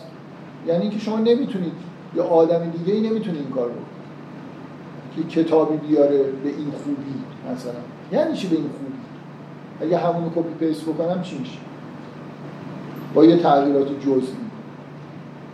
جامع اسماندن قرآن و سوره ها وحدت خب همین اصلا کل قرآن ها اصلا من نه یه سوره 114 تا سوره میارم این قرآن. خب هر کدومش یه واو می‌کنم ف هر جایی ف دیدم می‌کنم یه دونه شد. زیادم دست چیه؟ کسا خب تحدی نیست. چیه؟ میگه میگه میگه دست به کار جدیدیه؟ یعنی اصلا به رو بیسمون داره سوار میشه. یه چیزی که اصلا جدا یعنی در وهله اول باید جدا باشه. توی این مجموعه اصلا تعریف نشه. باور کنید من توی تفاصیل نمی‌بینم درباره من. الان این نکته که ایشون داره میگه داره به یه چیزی مهم اشاره می‌کنه. ببینید تحدی یعنی این که الان این پیغمبر داره میگه من از طرف خدای کتاب آوردم ولی دروغ میگه. میگه اگه شک دارید تو این حرفی که این می‌زنه که این کتاب رو از طرف خدا آورد خب پس دروغ داره میگه دیگه. خودش ساخته. در واقع به یه معنای دینی از شیطان گرفته. برای اینکه از کذب دیگه اصلا یه چیز ساخته نسبت داده به خدا. افتراع به خداوند. ولی نکته چیه؟ نکته اینه که خیلی شبیه اینه که انگار از خدا گرفته. خب؟ تو میگی که این کتاب الهی نیست. یه چیز شیطانیه. شیطان این رو به پیامبر اصلا پیغمبر واقعا فکر می‌کنه که داره وحی میشه ولی شیطانی که داره بهش میگه. یا آدم دروغگویه. نشسته برای خودش یه حساب کتابایی کرده یه چیزایی رو به خدا نسبت داده خب خب اگه اینجوریه تو هم باید بتونی این کارو بکنی تو هم برو. یا ب... تو در واقع چیکار کن؟ بیا بگو من پیغمبرم. چرا تو پیغمبری؟ من پیغمبرم. اینم کتاب من. خدا به من وحی کرد. بعد بشینیم ببینیم کدومش بیشتر می‌خوره به اینکه کتاب خدا باشه. مباهله نه نکته اصلی اینه که اگه اون کلام شیطانه که خدا نمی‌تونه copy paste ش بکنه که. تو داری میگی که کتاب اول کتاب شیطانیه. بنابراین واژگان کتاب جدید تو باید فرق کنه با اون کتاب. مفاهیمش باید فرق کنه با اون کتاب. ادبیاتش باید فرق... اصلا باید نقطه مقابلش باشه. نمی... اگه copy paste بکنی که حماقت به خرج دادی. برای خاطر اینکه قبول کردی که قبول کردی که کلام خدا این شکلیه. به منم که خدا وحی کرد پیغمبر دروغی دیگه داری ادعای پیغمبر آقا ادعای پیغمبری کن برو یه کتاب بیار. راحت فکر می‌کنی میتون میگه اون اون داره چیکار می‌کنه؟ اون داره کتاب میاره جعل کرده به عنوان کتاب خدا. خب تو هم برو این کار بکن. بعد بیاید بگی که کدومش بیشتر شبیه کلام خداست. بنابراین احمقانه ترین کار که copy paste بکن. مثلش آوردن. مثل اون آوردن یعنی همون جوری که واژگان قرآن جدیده تو باید واژگان جدید بیاری. اون ادبیاتش یه ادبیات بی‌نظیریه که قبلش وجود نداشته. خدا خدا اگه حرف بزنه باید یه جوری ادبیاتش مثلا یه ادبیات جالب جدیدی باشه. مثلا توش بگی آقا من یه اصلا من مثلا از قرآن یه مثالایی زدم که آقا این چیزایی که هیچ وقت در ادبیات جهان نبوده در قرآن هست. در اوج مثلا فصاحت و بلاغت تو بگو اصلا اوج فصاحت و بلاغت که اون نیست اینه. خیلی اتفاقا باید خیلی فرق داشته باشه. چون تو داری ادعا می‌کنی که اون مال شیطانه این مال خداست. برای copy paste کردن احمقانه ترین کار ممکن. شما سوال دارید. مثلا ایده های مرکزیش باید فرق ایده که دو تا خدا وجود داره یه خدای شر حالا مثلا توحید باشه ولی توحیدش بهتر باشه یه تفاوتایی داشته باشه. اینکه من عین همون حرفایی که اونجا هست رو بیام دوباره مثلا بزنم که خب این که هیچی اصلا یه نفر اگه اون کاری که من میگم بکنه تاییدیه برای اینکه خدا در اینکه قرآن کتاب الهیه. در واقع داره چی ادعا می‌کنه؟ که خدا به من وحی کرد من پیغمبر خدا حرفای خدا اینه. بعد نگاه می‌کنیم می‌بینی خب اینم که همون حرفا رو زده. پس اونم اگه این وحی الهیه اون قبلی هم وحی الهی بود. فقط یه باب و فش مثلا فرض کن در طول زمان احتمالا اشتباه شده بود. پس که آزمایش ناشدنی بوده تکرار شده. تکرار شده. خیلی عالیه. یعنی یعنی copy paste دقیقاً عالیه. برای مسلمان عالیه. من میگم این تحدی اگه جواب می‌دادن الان یه فرهنگی به وجود اومده بود. دیگه کسی اینجوری فکر نمی‌کرد. مثل قرآن آوردن. یعنی اینکه تو بگی اون شیطانیه مال من الهیه بنابراین مجبوری فرق داشته باشه. اصلا یه دونه چیز مشترکه مثلا واژه ها نباید خیلی مشترک باشن. اگه به زبان عربیه حالا به زبان مفاهیم نباید مشترک باشن. ارزش های اخلاقی اونجا شیطانی هن مال تو باید یه تفاوتایی داشته باشه. من نمی‌خوام بگم همه چیزش برعکس باشه ولی اصولا باید این فضا به وجود بیاد که این از اون نوشته نشده اتفاقا. بنابراین کپی پیست نمیشه کرد. جواب مسئله اینه که تحدی نیست که آقا یه چیزی بیاری مثلا فرض کن یه خورده مثلا تغییرش بدی بگی این شبیه اونه. مجبوری اگه می‌خوای تحدی بکنی خیلی تغییرش بدی. باید یه فضای جدیدی اصلا ایجاد بکنی یه کلام مثلا فرم جدیدی داشته باشی توی بیانت.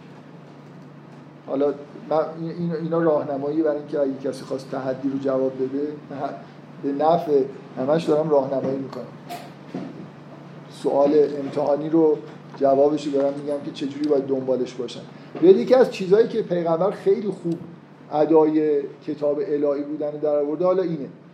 ببینید قرآن از نظر محتوا از نظر احکام از نظر ادبیات این مخصوصا من تاکیدم روی اینه که مثلا این بلاغت سیمیتیک که الان حرفش هست شبیه همون کتاباییه که تو خود قرآن میگه که اینا الهی هست. این چقدر هوشمندانه است کاری که پیغمبر کرده یعنی مثلا محتوای قرآن حرفایی که توش هست سیستم اخلاقیش یا شیوه بلاغت و واژگانش شبیه ادیان مثلا شرقی اصلا نیست شبیه همین ادیانیه که خود قرآن میگه که مصدقا لما بین این که میگه که من مصدقم بلاغتش هم یه جور زیرکانه شبیه اونا ساخته. اینی که خیلی خوب تورات و انجیل رو مطالعه کرده بوده پیغمبر و این کارو کرده یا این که همش چیز دیگه ایمان بیارم به اینکه همش الهی. موضوع اینه که من در ادامه همون حرف اگه قراره که کتابی که برای تحدی میاد شبیه قرآن باشه وقتی خیلی شبیه شد یعنی داره تایید می‌کنه اون کلام الهی. اگه می‌خواد بگه که اون دروغه مثلا فرض کن یک یه آدم مسیحی بخواد بیاد یه کتابی بیاره در مقابل قرآن بگه این از قرآن بهتره ولی مفاهیمش مفاهیم مسیحی هن. فرمش باید شبیه انجیل باشه نه شبیه قرآن. شبیه قرآن خب نه دیگه. نه دیگه. انجیل اینجاست مثلا قرآن اینجاست. درست اینا نزدیک همن ولی وقتی که این شبیه در واقع خدای انجیله باید انجیل تره. آره دیگه یعنی نزدیک به انجیل دور از قرآن. یعنی اون تفاوتایی که قرآن پیدا کرده این نداره. این بیشتر از نظر محتوا و فرم شبیه انجیل برای اینکه اون کلام خداست مثلا. گفتگو با خدا که چی؟ گفتگو با خدا. خیلی هم چاپ شده. اسم که خب نوشته یه آدم مسیحی معتقده ولی تصور خودش این که اینا همه الهاماتشه و گفتگوهای خودش با خداوند راجع به همه چیز هم مجبوره به خوب خوبه. بیاد. مثلا اگه مثلا مقایسه آره آفرین. خوبه. اصلا هیچ شبیه قرآن هم کپی پیستی نکرده. برای خودش یه چیزی. حالا ما می‌تونیم قضاوت بکنیم ببینیم که شبیه مثلا کلام الهی هست خداش آره خداش چه ویژگیهایی داره. اینو میشه پذیرفت. من حرفم اینه که تحدی با کپی پیست سازگار نیست. و حرفایی که ما داریم می‌زنیم درباره کلام الهی و این حرفا در واقع یه جور همون ملاکاییه که توی تحدی مهمه درباره چی باید باشه چه جوری باید باشه واژگانش باید مثلا بدیعی باشه. فرق کنه با واژگان مثلا چه می‌دونم متداولی که ما داریم از این حرفا دیگه.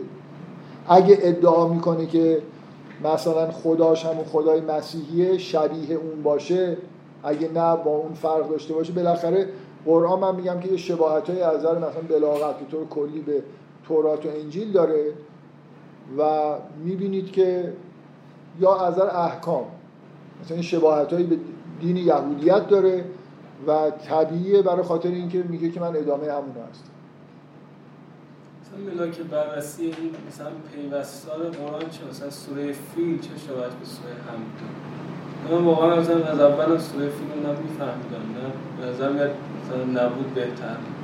مثلا چیز خاصی مثلا مثلا یکی واقعا یه سوره مثل سوره فیل بیاره ما اصلا چه حسابی میگیم که یه نفر واقعا هم قرآن رو داشته باشه به جز سوره فیل. بعد شما مثلا یک سوره فیل رو عرضه و 100 درصد میگه از قرآن نیست. یعنی چی؟ یه سوره فقط در مورد فیل سوره فیل درباره فیله؟ نه نه در مورد فیل نیست. کی میگه؟ در مورد فیل نیست. نه در مورد هم حالا حوادثی که تو خودش گفتی. یعنی خیلی حوادث پیش با افتاده یه مثلا مثلا یه جا اومدن حمله کردن اونجا با خاک یکسان کردن. توی این سوره فقط حمله با خاک یکسان نکردن. با با سنگ زدن نه. اون جایی که می‌خواستن نه منظورشون به- بالاخره منظورشون اینه که این سوره های کوچیک بعضی اینطوریه که خب به یه محتوای ساده ای به نظر میاد داره آره. داره اشاره می‌کنه. و آره یه نفر یه نفر بیاد بگه که آقا مثلا من یه سوره میارم جاش می‌ذارم می‌تونه یه سوره بیاره جاش بذاره در موردش صحبت بکنه. مثلا کسی می‌فهمه داخل این مجموعه بذاره ها. یعنی یه چیز یه سری آیات مثلا ادعا شده تو روایات که اینا از قرآن حذف شده. به نظر واقعا مثلا به این راحتی نشه. مثلا اینکه واقعا الحاقی بوده یا نه رو. به این میزانی که مثلا دیوان حافظ رو میشه الحاقیاتش رو فهمی. برای قرآن رو مثلا شاید برای من مثلا مثلا کسی ادبیاتش خیلی خوب باشه نه ادبیات عربیش. ولی من راحت راحت‌تر الهامیات قرآن از ال- الهامیات دیوان حافظ از الهامیات قرآن می‌فهمم. نه به هر حال بب- ببینید موضوع تحدی همینه دیگه. شما یه سوره بیارید بگید که آقا مثلا اینو می‌خواد جایگزین سوره فیل بکنید باید بشینیم در مورد این که محتوای اون چیه محتوای این چیه. با هم دیگه مثلا مقایسه کنیم. شما دو تا سوره رو بذارید دو تا دو تا متن رو بذارید کنار هم دیگه و بعد سعی کنید با این ملاکایی بگید که این یه چیزایی داره اون نداره یا برعکس. موضوع تحدی همینه. اینکه شما توی اون سوره‌ای که میارید بالاخره یه چیزی خداوند بر شما نازل کرده. از یه واژگانی باید استفاده بکنید به یه چیزی باید اشاره بکنید من علت اینی میگم تحدی چیز مفیدی می‌تونست برای مسلمونا باشه اینه که هر چقدر که این کار بیشتر انجام می‌شد بیشتر در واقع باید دنبال این میگشتن که ببینن که چه ملاکایی وجود داره که اینجا هست اونجا نیست. چجوری می‌تونن بگن که این چرا می‌تونه کلام خدا باشه اون نمی‌تونه. و اصلا این تلاش در طول این 1400 و اندی سال انجام نشد. یعنی همین که شما الان هیچ حسی ندارید که الان این سوره ببینید علامه طباطبایی یه بار توی یک همون مصاحبهاش که چاپ شده بعد از فکر می‌کنم فوتش میگه که من می‌تونم نشون بدم که تمام معارف الهی در هر سوره هست. یعنی یه جوری سوره ها تنظیم شدن که می‌تونید مثلا بگید که توحید ازشون استنباط میشه نبوت ازشون استنباط میشه معاد از همشون استنباط میشه به اضافه یه سری صفات و چیزایی که نهایتا میشه مثل اینکه یه مقدار معلوماتی که میشه همه چیزو باش ساخت. حتی میگه در کوچکترین سوره های همچین چیزی وجود داره. ادعاست دیگه. فرض کنید که علامه طباطبایی واقعا یه همچین احساسی داشته و می‌تونسته اینو نشون بده. اگه الان یه سوره بیارید کنار فیل بذارید ما مجبور میشیم اینو نشون بدیم. یعنی اون چیزی که اگه علامه طباطبایی می‌فهمید وقت نداشته یا مثلا به نظرش مهم نمی اومده این در واقع جواب همین تحدیه دیگه. من باید نشون بدم سوره ها یه چیز معجزه آسایی توشون هست. حتی همون سوره فیل که به نظر شما درباره فیله. خب؟ من می‌دونم. می‌خوام بگم می‌خوام بگم در سوره فیل یه چیز معجزه آسایی باید من ببینم. وا... وقتی میگیم واحد معجزه است. و اگه یه نفر جلوی سوره فیل یه چیزی بذاره من ممکنه یه سال دو سال ده سال اینو یه نفر بیاد یه ایده جالبی داشته باشه که ببینید اینجا مثلا این معارف در میاد اونجا در نمیاد. یه جوری رقابت سوره فکر می‌کنم معنیش اینه که من یه سوره رو هدف بگیرم کنارش یه چیزی بذارم. مثلا از نظر طول یک. آره یه جوری یکسان باشه. یه چیزی به اندازه هفت جلد کتاب نیارم اینو جانشین سوره فیل بکنم. در حال این موضوع تحدی نکته ای که مهمه اینه که با copy paste نمیشه سوره فیل و مشابهش رو بیارید قرآن رو تایید کردید تکذیب نکردید. میگم اون اه، خودمونم نمی‌دونیم منتظر چی باید باشیم. آه خوبه دیگه آره. ولی ولی قبول کنید اگه سالی یه دونه آورده بودن الان خیلی یه علمی وجود داشت که همینو در واقع به ما می‌گفت که اولین آدم میومد copy paste می‌کرد این جواب بهش می‌دادن. و نفر بعد می‌فهمید copy paste نمی‌تونه بکنه. باید مثلا این کارو بکنه. قبول می‌کردن. و بعد می‌رفتن کار دیگه ای می‌کردن. بعد من می‌گفتم آقا ببین اینو رعایت نکردی. باید بری اینجوری بکنی. و همینجور بالاخره روز به روز چیزتر می‌شد دیگه. اونا در در آوردن مس پیشرفت می‌کردن. ما هم در فهم قرآن پیشرفت می‌کردیم. من به نظرم نمونه خیلی خوب همون آیات الهی قرآنی که تو اصول کافی و بهار اینا اومده. یعنی اینا طبق ادعای اونایی که قرآن تحریف به نقصان شده اینا جزء قرآن. بله. اونا خیلی نمونه خوبیه برای بررسی اینکه واقعا چقدر با قرآن شباهت آخه اونا تک آیه و سه تا آیه و چهار تا آیه از سوره نیست. ولی جمعی زیاد میشه آره ولی مثلا سوره 50 یه 60. واحد مثلا منسجم میگن از یه سوره افتاده مثلا می‌دونم. آها منظورتون اینه که اون سوره رو آخه اینم باز نمیشه که اون چهار تا آیه رو بذارید. من فکر نمی کنم منظور از تحدی اینه که شما بتونید یه تگ حذف یا اضافه شدن یه آیه رو تشخیص بدید. نه این نمیگم اونا نمونه خوبیه برای اینکه مثلا نظایر قرآن چه چیزایی می‌تونسته باشه. برای بررسی. حالا که اینور تحدی کسی جواب نده بهش. حالا بالاخره که مورد ادعای که از قرآن کم شده. ادا... بحث رو تکرار می‌کنم که تحدی خیلی مفیدیه برای مسلمونای کمکار برای اینکه یه خورده فعالیت بکنن یه مقدار دقیقتر مثلا به ملاک ها نگاه بکنن سوره ها رو مثلا بفهمن. درباره همین سوره فیل ممکن بود اگه یه نفر یه مثل خوب آورده بود تا حالا هزاران نکته جالب در موردش کشف شده بود که الان شما یه دونش هم شاید نشدید شاید اگه این کارو کرده بودن پیشینیان علامه طباطبایی این کاری که ایشون میگه من می‌بینم که در هر سوره میشه همه معارف رو ازش استخراج کرد سعی کرده بودن این کار بکنن. و بعد این محدودیت برای طرف مقابل به وجود میومد که مواظب این باشه همونطوری که نمی‌تونه کپی بکنه نمی‌تونه واژگان مشابه استفاده بکنه یا استایلش خیلی شبیه قرآن باشه نباید استایل کتابی که میاد شبیه قرآن باشه. یعنی اگه مثلا به عربیه شما وقتی میخونیدش یاد قرآن بیفتید برای اینکه این یه جوری تایید اینه که اینا منشأ الهی داره. یه چیزایی با استایل جدید باید بیارید. بعد مثلا باید سعی کنید که اون مجموعه معارفی که تعلیم می‌دید در یه سوره کوتاه هم مثلا باشه. بعد ممکنه من بتونم با شما رقابت بکنم. کلا فضای رقابتی فضای پر جنب و جوش و خوبیه که به معرفت منجر میشه. و در مورد قرآن این دعوت وجود داشته و داره هنوزم دیر نشده حالا 1400 سال گذشته ان یه میلیون سال دیگه مونده آفرین آه این به اصطلاح. آره خب، هایکو آره من نه. چرا هایکو خیلی چیزای عمیقی در یه هایکو هست که ممکنه مثلا یه هایکو رو بذارید جلوی سوره یه سوره. مثلا الله. یه هایکو یه مقدار عارفانه رو بذارید بعد بشینیم بررسی کنیم. یکی بیاره یه هایکو بیاره تحدی بکنه بعد مسلمان ها گرفتار بشن شاید یه کمی یه کاری کردن اول میگن چرا سه تاست چون ذهن عادت داره مثلا رباعی چهار تا یا واضح بگم ما داریم تحدی می‌کنیم. که اونا چرا دیگه؟ نه.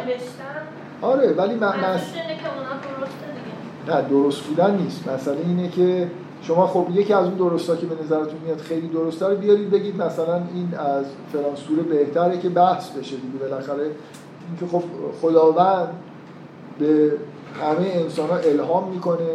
بنابراین خیلی از اون هایکوها واقعا تحت الهام الهی نوشته شدن و طرف هم اهل تحدی نیست. نمی‌خواد جلوی چیزی وایسته ولی اون کسی که میاره هایکو رو باید مدعی قرآن باشه. ببند. ما خودمون باید دنبال تحدی کردن باشیم. من یعنی یه بار, پیش... من یه. بار پیشنهاد کردم که مسلمان ها خودشون شروع کنن چیزای شبیه قرآن بیارن. این کار خوبیه. یه فعالیت شوخی البته. شوخی مسلمان این کار نمی آره، چون ولی به نظر من خوب بود که یه همچین فعالیتی بالاخره انجام یه ورزش آره به قول شما. مثل اینکه شما یه آدمی ممکن به نظرش بیاد که این طرف چه آدم احمقیه به جای اینکه بره کار کنه مثلا کشاورزی بکنه و یه چیزی رو هی بلند می‌کنه می‌ذاره زمین بلند می‌کنه می‌ذاره. ورزش اینجوری یه کار ظاهرا بیهوده ولی ورزیدگی میاره. من فکر می‌کنم که قبل از اینکه کرد همین الانش هم قبل از اینکه مدعی های واقعی بیان و این کارو بکنن مسلمان ها خودشون می‌تونن تمرین کنن بشینن منتشر هم نکنن در اتاقای اگه میترسن تو اتاقای دربسته امروز نوبت یه نفر باشه که یه چیزی شبیه سوره فیل بیاره.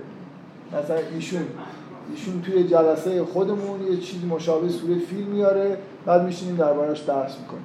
مشکل که زمان مثلا علامه طباطبایی اینو می نوشتم توی منتخب مثلا جهان. قهرمان می‌شد دیگه خب بالاخره در طول در طول زمان بالاخره یه آدمایی میان یه چیزایی میگن نگران نباشید. آقای امیر احمدی. که می‌خواد تهدید بکنه.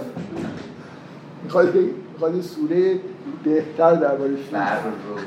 اصلا در سوره فیل اشاره به بزرگ بودن گوش فیل نشده. می‌تونیم یه متن بیاریم که گوش فیل هم توش باشه. ببخشید من جلسه رو تموم بکنم. یه جلسه بعد یه جوری برمیگردیم به ادامه اون بحث این که چه انتظاری از فرم و محتوا داریم. یه حداقل یه بخش سومی هست به غیر از فرم و محتوا به اون معنایی که می‌گفتم که نگفتم. ولی این جلسه رو به عنوان توضیح چیزایی که آخر جلسه قبل گفتم در نظر بگیرید.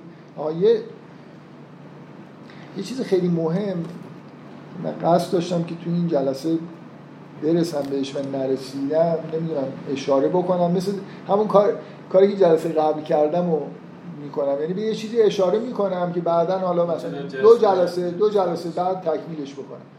اینکه اون شیوه امتیاز دهی که من میگم که آقا اصلا فلان ایراد مهم نیست. یک میلیونی هم امتیاز داره اگرم وارد باشه من بررسیش نمی کنم میندازمش تو همون ظرف شبهاتم. که می‌دونم صد هزار تا از اینا هم پرش نمی‌کنه.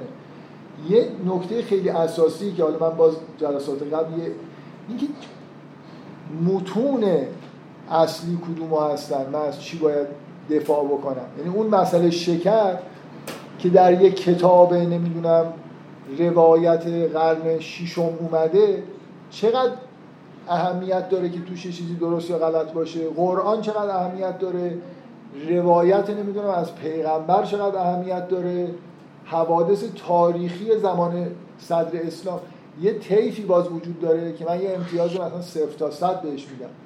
یه آیه قرآن اگه بهش ایراد بگیرید امتیاز صد داره. بهار الانوار امتیازش یک صد هزارمه. جوایج کتابایی هستن به اسم جوامع روایی که خیلی متأخر جمع شدن. خود اونایی که جمع کردن هم نمیگن اینا درسته. یعنی واقعا اینجوریه که یه نیتی به وجود اومده مثلا در یه قرنی که آقا اینا داره از بین میره. من هر چی دیدم رو بنویسم منتشر بکنم. توی دربارم هستم. ملا بنویس دارم کنار خودم که می‌تونه نشر بده. این روایت آیندگان میان می‌فهمن که این درسته یا غلطه. جمع دارم می‌کنم. حالا یه نفر به یه چیزی در بهار الانوار مثلا جلد نمی‌دونم صد و کل زندگیشو پیغمبر و امام میذاشتن اینقدر حرف نمی‌تونستن بزنن که اونجا جمع شده. یکی در جلد فلان صفحه فلان یه چیز مزخرفی پیدا می‌کنه من باید جوابشو بدم. اصول کافی نمی‌دونم کتابایی که تو قرن اول دوم نوشته شدن به عنوان روایت. اینا امتیازشون مثلا اون یک صد هزارم اینا یه دهم قرآن یه امتیاز بالا داره اینجا. بنابراین چیزی که من با ضریبی که میدم برای اینکه یه شبهه رو می‌خوام جواب بدم اینکه چقدر اصلا این از منبع مطمئنی داره میاد ضرب در اینکه چقدر چیز مهمی رو داره میگه. یعنی اصلا منابع اون مثال شکر که من زدم آقا در کتاب فروع کافی که چندان مورد اعتماد فقهای شیعه هم نیست از توش حکم شرعی استخراج نمی‌کنن. در یه روایتی که مثلا در اون کتاب هم جز روایت های قوی حساب نمیشه. یه چیزی گفته که مهم نیست. من اصلا اینو اینا رو ما جواب نمیدیم. ما به این چجوری به این ایتیستا بگیم که ما چه چیزایی برامون مهمه؟ منطقا. عقل به طور عقلانی. و چه چیزایی مهم نیست. نگردید توی کتاب قرن نمی‌دونم دوازدهم در جلد صد و هفتاد و شیشمش یه چیزی برای من بیاری که در یه جاییش یه چیزی نوشته که باز اختلاف نسخ هم هست. بعضی جا هست بعضی جا نیست. به من بگی که نمی‌دونم فلان کس میگن که در یه روایتی که سلسله نمی‌دونم روات هم معلوم نیست از کجا اومده و این حرفا و در هیچ کتاب قبل از قرن دوازدهم هم ذکر نشده. یعنی همه چیز در علیهشه و بعد درباره غذا خوردن هم هست. این امتیازش اونقدر کمه که میلیون ها ایراد اینجوری تو اون ظرف من جا میشه بدون اینکه اذیتم بکنه. ولی یه دونه ایراد درباره صفات الهی در قرآن ممکنه تو اون ظرف من پر بکنه. این راهنمایی به دوستان که چیکار باید بکنن؟ که ظرف شبهات ما پر بشه. اصلا نمی‌دونن ما ظرف شبهات داریم. هر چیزی یه ایرادی به یه چیز کوچولی بگیری که من ایمانم از بین نمیره. من هر روز دارم مثلا شواهدی می‌بینم که احساس می‌کنم که ایمان منو تایید می‌کنه. ایمانم قوی تر میشه. حالا یه جایی هم یه نفر یه چیزی گفته من نمی‌دونم درباره شکر. گفته نگفته اصلا شکر منظورش همین شکر بوده و عربی یا نبوده اینا رو ما خلالی در ایمان ما وارد نمی‌کنه. ولی قرآن مهمه. روایات متواتری که از نظر تاریخی خیلی مطمئنیم که به احتمال خیلی زیاد مثلا پیغمبر این حرف زده این کار رو کرده اینا مهمترن ولو اینکه اهمیت قرآن رو ندارن. چون مثلا یه کاری پیغمبر کرده چه؟ ارتباطی به توحید و صفات الهی و مسائل مرکزی داره. ربط پیدا می‌کنه به صفات نبی.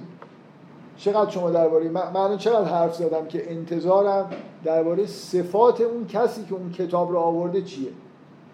چی می‌تونم بگم؟ شاید آدم عصبانیه. عصبانی باشه نمیشه خدا بهش وحی بکنه. شما برای چی فکر می‌کنید یه آدمی که از طرف خداوندی کتاب میاره نباید عصبانی بشه؟ تو قرآن نوشته که موسی عصبانی شد. اومد غضبان اسفا ریش برادرش هم گرفت کشید. کلا موسی کم عصبانی نمی‌شد. چی, چی دارید که بگید که آقا الا بلا پیغمبری که شما ادعا می‌کنید باید این صفت رو داشته باشه. در مورد خدا مهمه که این صفات رو داشته باشه ولی اون پیغمبری که این کتاب رو آورده اگه شما به من ثابت بکنید که یه از اخلاقی ایرادی اصلا داشته. من ایمانم باید از بین بره. حضرت موسی که لکنت که ایراد اخلاقی حساب نمیشه ولی عصبانی می‌شده واقعا. عصبانی می‌شده. از همه پیغمبران به نظر میاد بیشتر.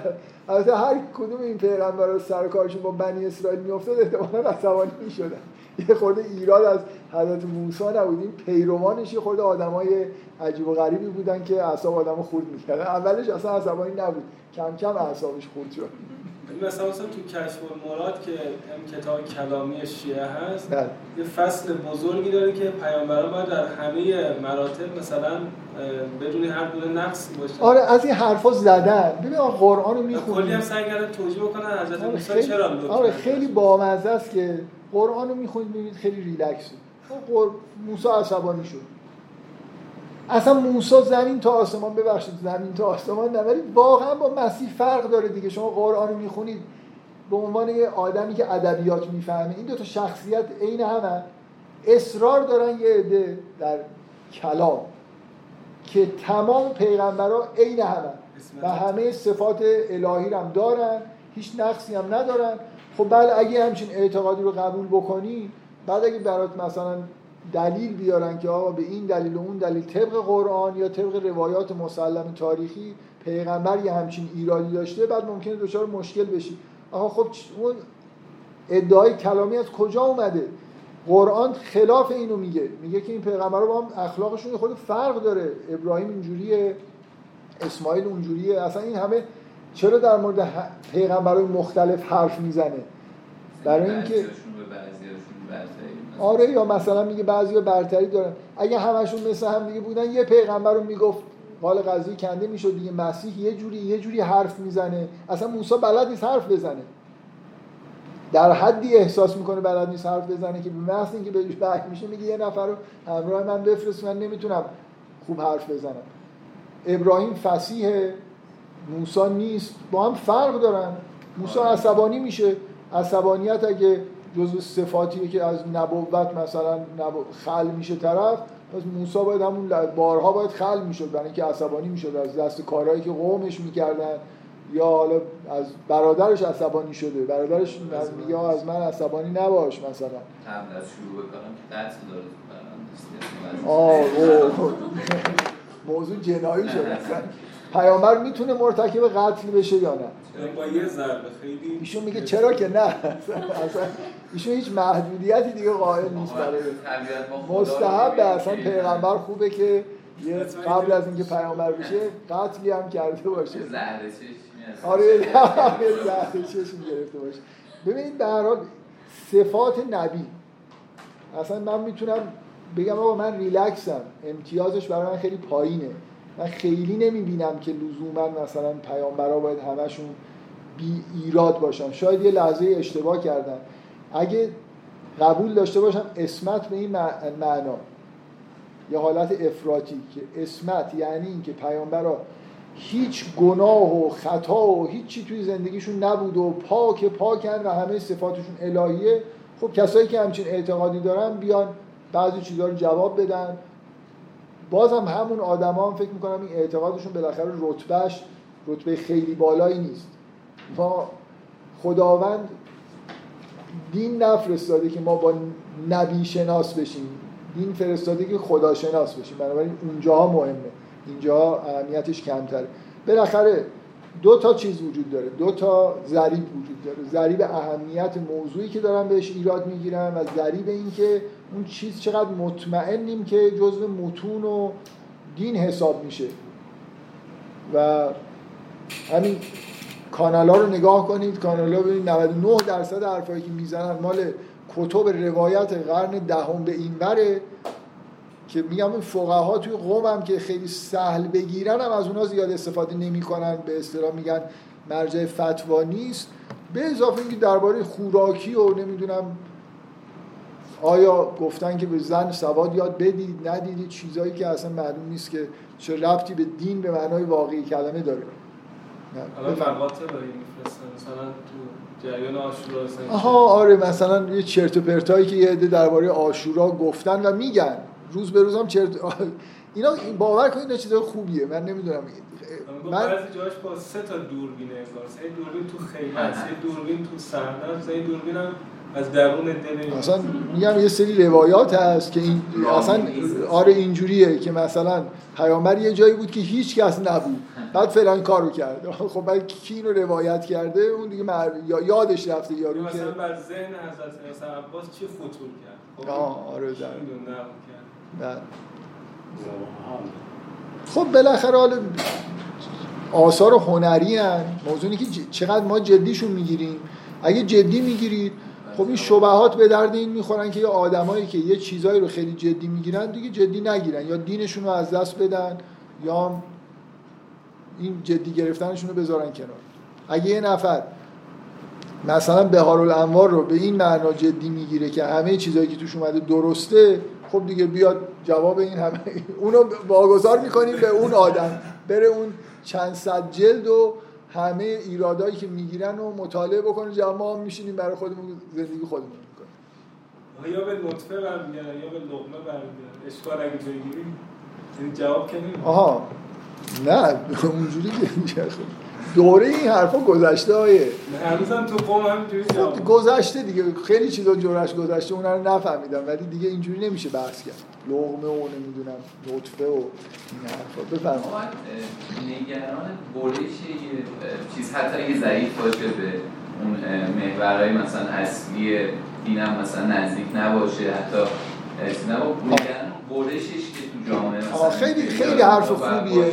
خیلی حرف خوبیه ولی نمی‌دونم در موردش بحث بکنم این خیلی چیزه خیلی نکته مهمیه که چی کار کنیم؟ بره؟ که اگه مردم همه فکر می‌کنن که این الان خیلی نکته مهمیه و یه ایرادی بهش وارده ما باید قبول بکنیم که اون مسئله رو جواب بدیم یا ندیم رابطه جنسی رو به نظر من یه گاهی ممکنه ضرورتا وارد یه بحثی مجبور بشیم ولی حداقل.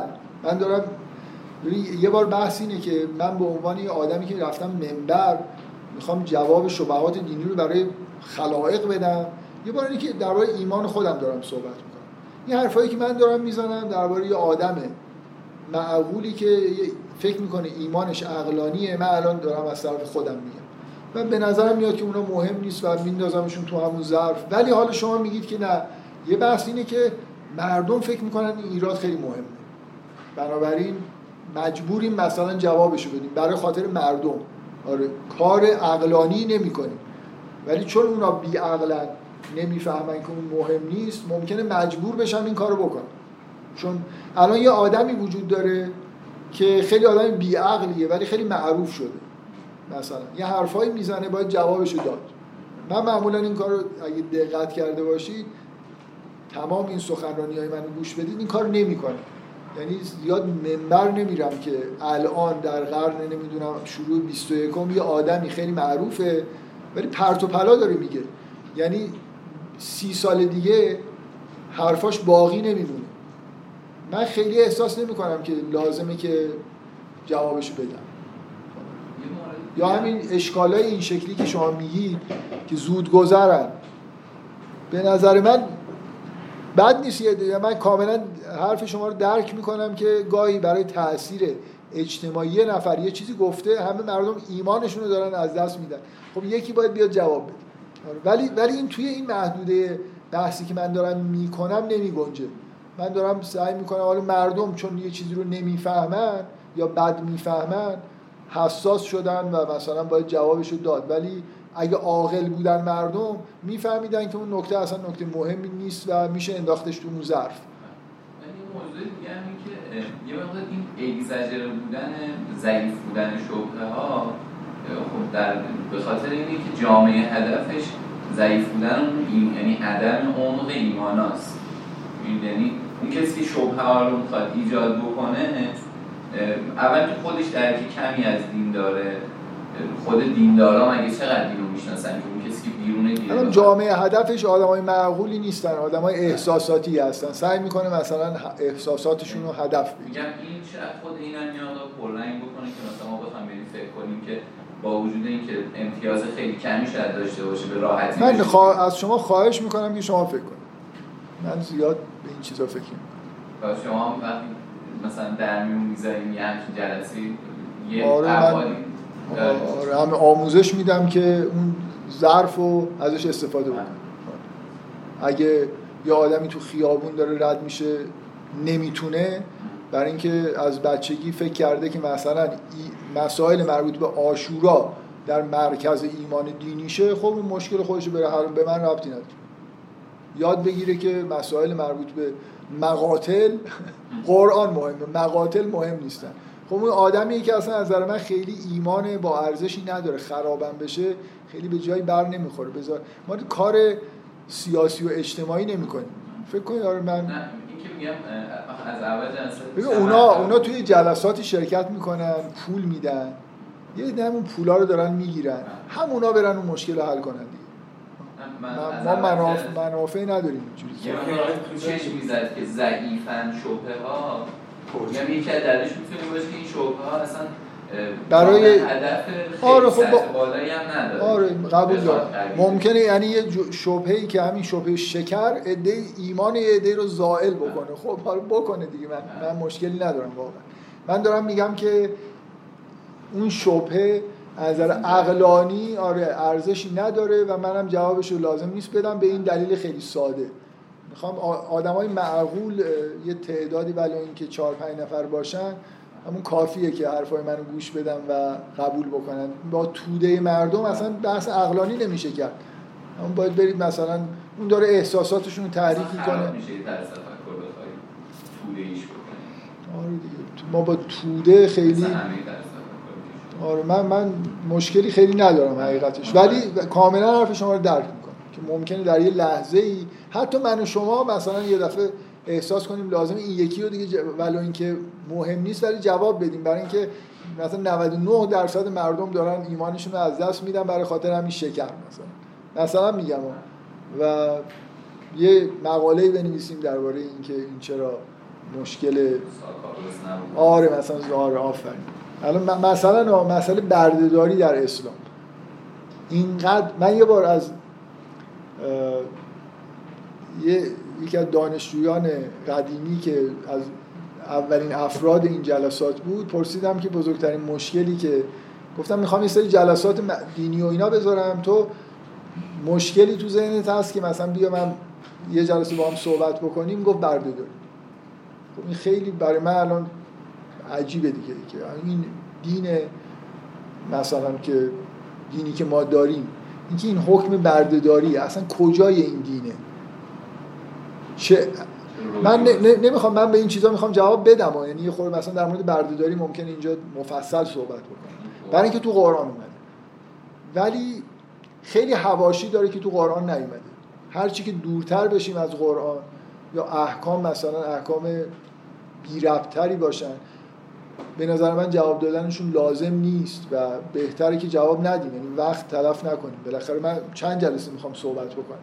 نکته من دارم میگم که این امتیازدهی امتیازدهی معقولیه و چیزهایی که تو قرآن مهمه چیزهایی که مربوط به اعتقادات اصلی مهمه و بر همین اساس مثلا بردهداری خیلی مسئله مهمی نیست. یه حکمیه درباره یه مسئله شیوه اقتصادی که حالا درست بوده یا غلط بوده تایید شده آیا من همینجوری کلا می‌تونم بگم آقا مثلا به کل فکر نکنم زیاد. میگم لابد به قول ایشون که میگه آیا حکمتی بوده.